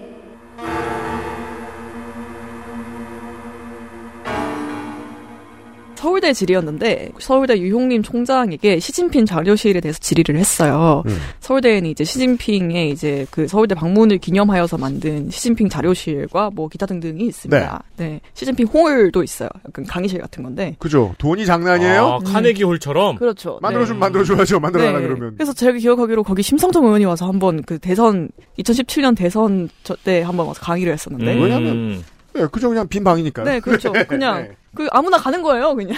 네, 네. 그렇습니다. 빈 방이에요. 네, 동아리 하고 막 그래요. 네. 그렇죠. 카네기 홀에서 공연했다고 우리가 무슨 철강업체 신봉자라고 생각하진 않잖아요. 그렇죠. 그렇습니다. 네. 네. 네, 그래서 지난 국감 때도 사실 조경태 의원이 관련해서 질의를 했습니다. 음. 네, 이거 없애야 된다고. 아 진짜요? 네, 그리고 본인이 업적으로 이걸 생각하는 것 같은데 음. 다소 미묘해요. 음. 나 서울대학이 얼마나 굴욕적인 대학인지 시진핑 주석이 앉았던 의자 보시겠습니다. 이게 우상화되고 성역화되어 있습니다. 그죠? 그리고 어, 지- 지금은 저기 그 이렇게 전시돼 있지 않습니다. 그게 전시가 안 된 이유가 작년에 제 국정감사하고 나서 치웠어요. 옆으로. 우리나라 동맹국이 중국입니까? 미국입니까? 지금 현- 현재 제가 왜, 아, 웃지 마시고요. 제가 드리고 싶은 말씀은 우리나라가 지금 4차 산업을 주도하는 국가잖아요. 네? 그런데 그렇게 자신이 없습니까? 아, 터졌, 누가 터졌구나. 이게 터진 소리인지 방귀 소리인지 약간 마이크 소리인지 뭔지 모르겠지만 어, 네. 마이- 어. 타이밍이 이게- 너무나 시의적절하여서 이게 그죠. 다른 신체 활동으로는 저 사운드는 안 나지 싶습니다. 마이크 많이 쓰시잖아요. 마이크로 날 수 있는 소리인가요? 아 마이크 그 암을 구부릴 때 저런 소리가 나는 제품이 있긴 하죠. 근데 국감장에는 제가 알기로 마이크 암이 없어요. 음. 고정형인지. 그죠. 자바라도 두꺼운 걸 쓰면 날 수도 있는데 네. 보통 얇은 자바라요. 핀마이크라서. 올라오죠. 네. 네. 이런 소리 안 이거는 이건 100%예요. 네. 누가 터졌어. 그쵸. 아, 누가 그리고 터졌어요. 시진핑이 앉은 건 그 의자를 버릴 건또 뭐야? 이건 네, 버리지도 못하고 옆으로 치웠다. 1번 치웠습니다. 옆으로. 네. 버리진 못했어요. 옆에 치웠대요. 네. 그건 옮긴 거죠. 그러니까요. 2번 웃지 마세요. 3번 방귀? 약간입니다. 네. 야. 의자 의자를 우상화하면 의자에 놓- 대고 절을 해야 되나? 아니 진짜? 아무도 아무도 거기 앉으면서 아 시진핑 선생님의 기운이라고 할 학생이 어디 있어요. 네. 그거 다 몰라요. 그 그냥 의자인데 뭐, 아 무슨 약간 왕좌 같이 생기지도 않았어요. 그냥 소파예요. 회색 소파. 네, 약간 그 예능에 이경규 나오면 항상 뒤에 주는 의자 음, 있잖아요. 그러니까 그런 거 아니에요. 이경규 씨가 늘 그러죠. 이거 매기는 네. 거라고. 그러니까요. 그것도 아닌데, 네, 그렇습니다. 그래서 제가 패턴 파악을 해야죠. 살아있는 정치인의 이름을 딴 어떤 공간을 두는 건 바람직하진 않아요. 네.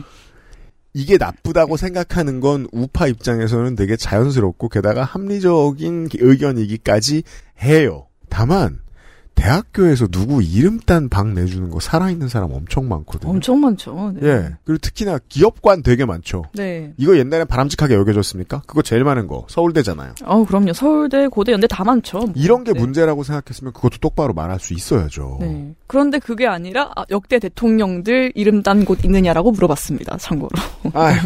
네.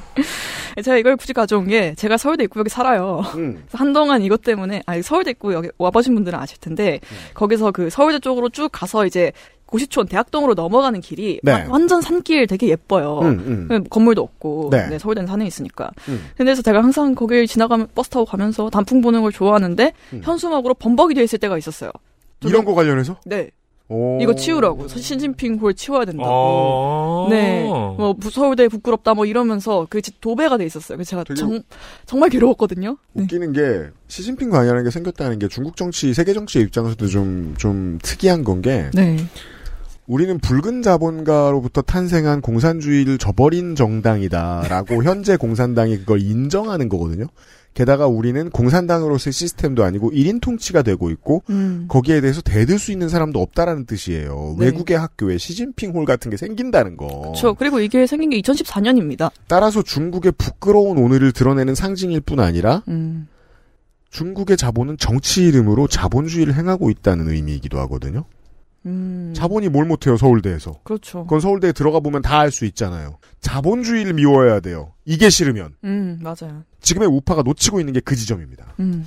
2014년에 그 기증을 한 거네요. 그렇습니다. 2014년이면 온 나라가 중국이 살 길이라고 난리가 났던 때예요. 네. 네, 음. 대학교에서 막 중국어과 가야 된다 그러고. 음. 네. 음. 지금은 안 그렇습니까? 지금 안 자. 그래서 개판 났잖아요. 아, 그건 그래요. 지금 좀, 그- 좀 그래야 됩니다. 음. 자, 끝으로 어, 교육이니까 김건희 얘기 꺼낼까봐 혹은 기타 여러 가지 이유로 어, 도망간 교수님들 만나보도록 하겠습니다. 장면 넷. 조화 빠르게 불출석.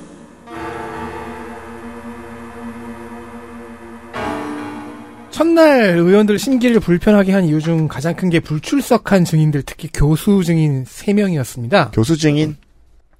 이게 김건희 논문 표절과 연관된 증인들이었고요. 야당이 강력하게 원하니까 이제 여당도 들어주긴 했는데, 아, 설마 이렇게 싹 다 안 나올 줄이야. 그렇습니다. 모두 도망쳤습니다.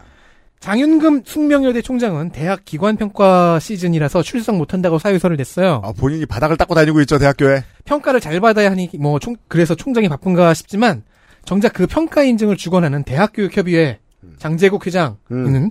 이 대교협에 따르면 총장이 꼭 필요한 건 아니고 그렇죠. 평가 위원들과 차 마시며 얘기 좀 하는 게 전부라고 합니다. 따라서 차를 매우 많이 마셨음을 알 수 있습니다. 드럼 네, 드럼통으로. 네.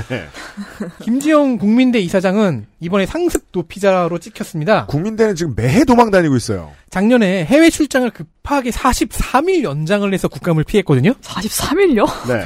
무려 사비를 더 들여서 체류를 늘렸어요. 그렇습니다. 막 취리, 런던, LA를 막 무질서하게 돌아다녔는데 왜 거기 가는지도 모르겠고. 그러니까 호텔에다 비는 거죠. 더 작은 방 없습니까? 그래서 막 카드는 이걸로 해주세요. 어, 서동영 네. 의원 뭐 이런 민주당 의원들이 자세히 들여다보니까 자기 사비만 드는 게 아니라 대학의 예산도 급하게 추경 편성해서 갖다 썼고. 야 이건 진짜 정말 문제가 문- 아. 있어요. 저희 임무 실패한 007 같네요.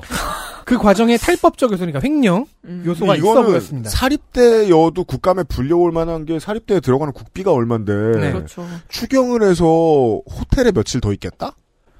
그래서 뭐 교육부는 이거 왜 감사 안 하냐, 왜 못 불러들이냐 이래갖고 장관이 또 진땀을 뺐어요. 아무튼 이런 법 위반은 그렇다 치고 이번에도 해외 출장을 나간다고 국감을 쬐습니다. 네. 사유는 글로벌 캠퍼스 설립 사업과 북미의 교육 시장 조사. 네. 또, 또 들여다보니까 왠지 이번 출장 예산도 법을 위반해서 예산 집행을 한 느낌이 강하게 납니다. 음. 그리고 김건희 논문 표절 관련자 중 한경대 스포츠과학과의 설민신 교수는 음. 매우 깊은 연관이 있는 이- 인사입니다. 한경국립대 교수예요.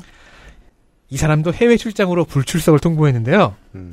국회에 불출석 사유서를 내기 하루 전에 출장 계획서가 작성됐습니다. 음. 자, 계획서를 쓰고 음. 설 교수가 셀프 결제하고 네. 3시간 뒤에 총장 결제가 통보됩니다. 음. 말을 나요. 그렇습니다. 그래서 서동영 의원이 숙소 예약 내역을 알려달라고 학교에 문의했더니 현지에서 결제 진행 예정이래요. 사실 이 정도면 국회에서 연락이 오자마자 짐을 싸기 시작한 거거든요. 그러니까 숙소도 안 정하고 출장 나간 거예요. 네. 아 진짜 그러니까 그거는 이제 그 숙소를 여행사, 가서 가서 여행사 홈페이지에 나오는 전일 자유. 아 네. 지대 P 약간 꽃보다 교수 같은 거죠. 베트남으로 근데- 갔어요. 맞다. 그 여행사에서는 할 수 없구나. 왜냐면 에어텔 최소 에어텔이니까 호텔도 정해지거든. 근데 음. 그냥 공항에 표 주세요. 맞아요. 가서 표 달라고 하고 간 거죠. 아 그러네 그러면 표 엄청 비쌀 텐데 택시를 탄 다음에 아무 호텔. 게다가 지금은 학기 중이잖아요. 네. 근데 22일 출장을 한- 나간 거예요. 학기 중에 이건 딱 봐도 국감 회피 기동이죠. 네. 되게 그, 그 민주당의 김영호 의원실이 뭐 좋은 뜻 나쁜 뜻 다 섞어서 정쟁 잘해요. 음. 그리고 정쟁을 잘할 때 필수 요소가 있습니다. 어 깊이 생각하지 않고 나빠보면 쳐야 돼요. 음, 그쵸. 그래서 설민신 교수가 이것 때문에 이슈가 됐잖아요. 네. 설민신 교수 주변을 팔아. 라고 이제 김영호 의원실이 움직인 거예요. 주변을 팠더니 흔한 나쁜 교수가 할 수 있는 모든 게 다 나왔죠. 그래서 설민신 교수가 누구냐 간단하게 그냥 얘기해 보겠습니다. 설민석 강사가 진화하면 설민신 교수 뭐 그냥 같은 확률이겠죠? 그럴 것 그러면 같아요. 저 마트에서 빵 사면 자, 그 사람 그러니까요 아, 포켓몬. 아싸 설민신 아, 난 설민석이야. 근데 설민석이 나을 것 같아. 정확히 그거예요. 자, 김건희 여사의 표절 의혹을 받는 그 논문 있잖아요. 음. 그 원전 논문을 쓴 사람이 이 설민신 교수고요. 음. 김건희와 함께 그 표절 논문의 저자로 등재된 김기현 씨는 설민신 교수의 배우자입니다. 음. 매우 밀접한 연관이 있지요. 네. 이름도 김기현 씨예요? 네, 하필이면. 네. 국정감사 마지막 날 종합감사에서는 김용호 민, 그, 민주당 의원이 설민신 교수의 과거 행적을 과거 흑역사를 마음껏 폭로했습니다. 설민 과거 행적이 설민석은 아닐 테니까요 네. 그렇습니다. 3월 9일 한경대 스포츠과학과 신입생 환영 자리에서 음. 남학생들에게는 쌍욕을, 네. 여학생들에게는 성희롱과 갑질론사를 네. 실컷 했습니다. XX 새끼와 야와 야이 개 XX야가 써 있는데. 술이나 따르라거나 네, 그 이건 여학생들한테 한 말이에요. 내가 누군지 아냐? 너 지금 시- XX야 너는 술이나 따라라고 했어요. 너 지금 실수하는 거다. 음. 막 몸매도 훑어보고 등등. 변사또 아니에요? 어 그러네. 그러다 또 욕도 했어요. 어 그러네. 아 했겠죠. 그, 그 정... 근데 이게 국감 때마다 매번 다른 사람에게서 이 대사가 나와요. Do you know who I 어, am? 너 내가 누군지 아냐. Do you know who I am? 보통 이제 드라마에서 네. 교통사고 나고 침대에서 깨어난 사람이 의사한테 묻는 말이잖아요. 아, 그쵸. 제가 누구죠? 그때는 who am I라고 하죠. 아이고. Do you know who I am입니다. 그래서 또 예전엔 또 뭐뭘 할- 무슨 일을 저질렀나 봤더니 98년부터 2000년까지 이제 경인여대에서 근무했거든요. 여기서도 제자 강간미수 및 성추행 혐의로 구속 영장까지 청구된 세상에. 적이 있고 구속됐는지는 모르겠고요. 하지만 집행유예형을 받은 전력은 있습니다. 집행유예가 나왔다는 건 사실상 실형이죠. 그렇죠. 이게 이제 정쟁의 기술 중에 하나인데요. 어, 필요한 증인이라고 해서 국감에서 불렀는데 국감을 이렇게까지 국회를 이렇게까지 무시한다. 이럴 때는 어, 상관없는 별건 수사를 하는 기술이죠. 그래서 안 나오면 너 나왔을 때 다른 거 지- 점잖은 거 질문하려고 그랬는데 시간 털어서 널 망신을 줄 거야라는 신호를 준다는 건 우리 국회가 힘은 없지만 널 망신을 줄 수는 있습니다. 정도의 메시지를 내놓는 방식인 겁니다. 고약하긴 하지만 어, 되게 유용합니다. 세련된 방식의 붕짜작 붕짜 이거거든요. 아, 요렇게 도망간 교수님들을 만나본 바. 교육이 엘리트 플레이어 확인하시겠습니다. 교육위원회 엘리트 플레이어 더불어민주당 비례 강민정. 정책 사안도 정책 얘기로 전환하는 모습을 보여줬고요. 그리고 되게 굵직한 현안에 본인의 관심 의제인 특수교육과 접근성 문제를 녹여내는 전략이 돋보였습니다. 그리고 고- 교대 교육과정 개혁, 다문화 학생을 위한 학교폭력 대처 매뉴얼, 뭐 경계선 지는 학생 지원 조례 통계 등 앞으로 정책 설계를 더 고민해야 할 사안에 기반을 다지는 데 관심을 가졌어요. 그렇습니다. 네, 그리고 교권 침해 사안을 다루면서는 교사 출신답게 이제 언론도 다른 의원들도 주목하지 않는, 발견하지 못하는 음. 현장의 디테일을 가져와서 색다른 관점을 보여줬습니다. 그걸 저는 확고한 전문성이라고 주- 줄이고 싶은데. 네, 그렇습니다. 스피치도 열정이 있고. 네. 피감기관을 압도하는 자료 해석 능력도 있고. 음. 전문성도 확고하고 올라운드 플레이어로의 솜씨를 이번에 보여줬습니다. 네.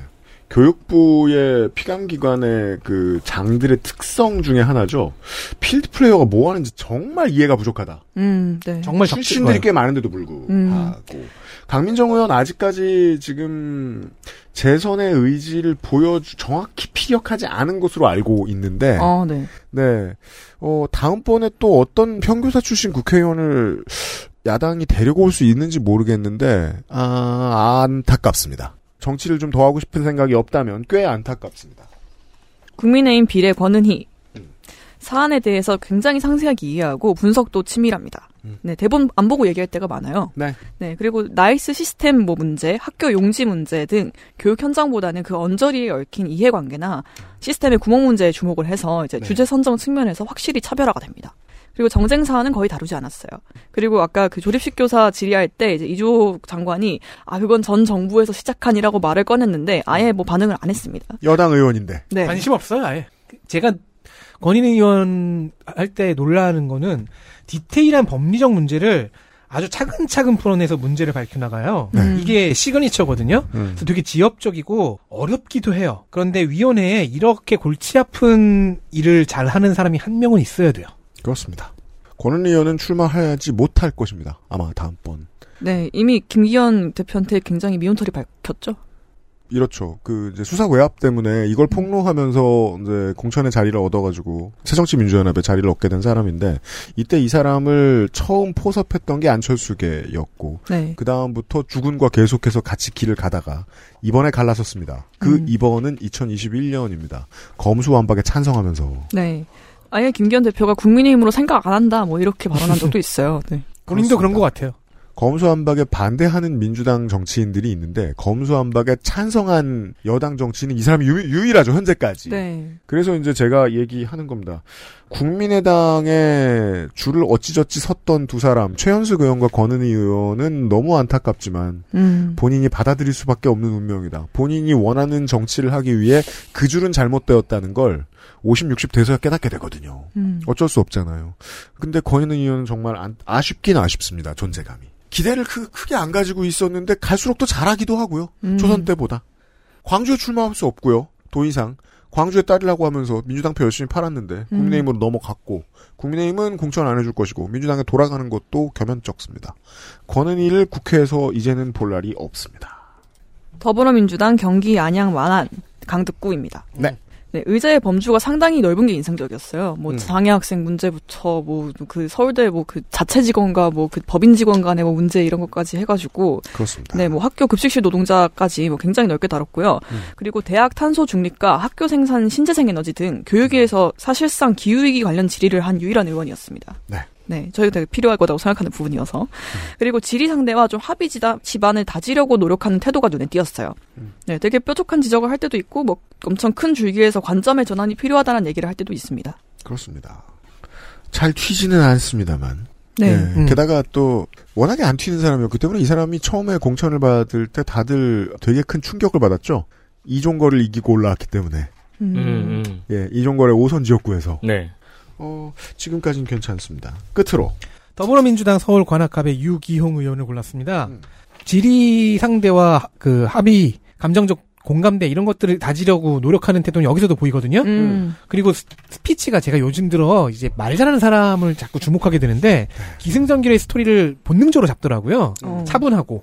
그래서 어렵고 복잡한 얘기를 편안하게 풀어내는 능력이 좀 있습니다. 네. 게다가 가끔 나오는 피감 대상과 함께 이제 문제를 같이 고민해 보자라는 그런 태도를 보여주는 게 연기여도 아니어도 고수의 풍모입니다. 음. 그렇습니다. 민주당의 가장 왼쪽에 있는 줄기에서 거의 지금 21대에 유일하게 살아남은 인물입니다. 최초의 이름을 알렸던 곳은 국민승리 21이었고 음. 개혁국민정당 창당 멤버들 중에 지금까지 공천받아 살아남은 유일한 인물 되겠습니다. 이렇습니다.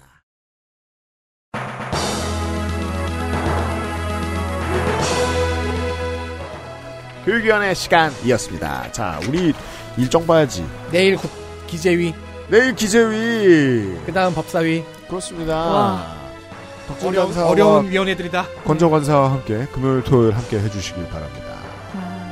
어, 위원장이 사회권을 놓을지 안 놓을지는 전적으로 위원장 방. 음. 내일 이 시간에 뵐게요. 감사합니다. 감사합니다. XSFM입니다. I D W K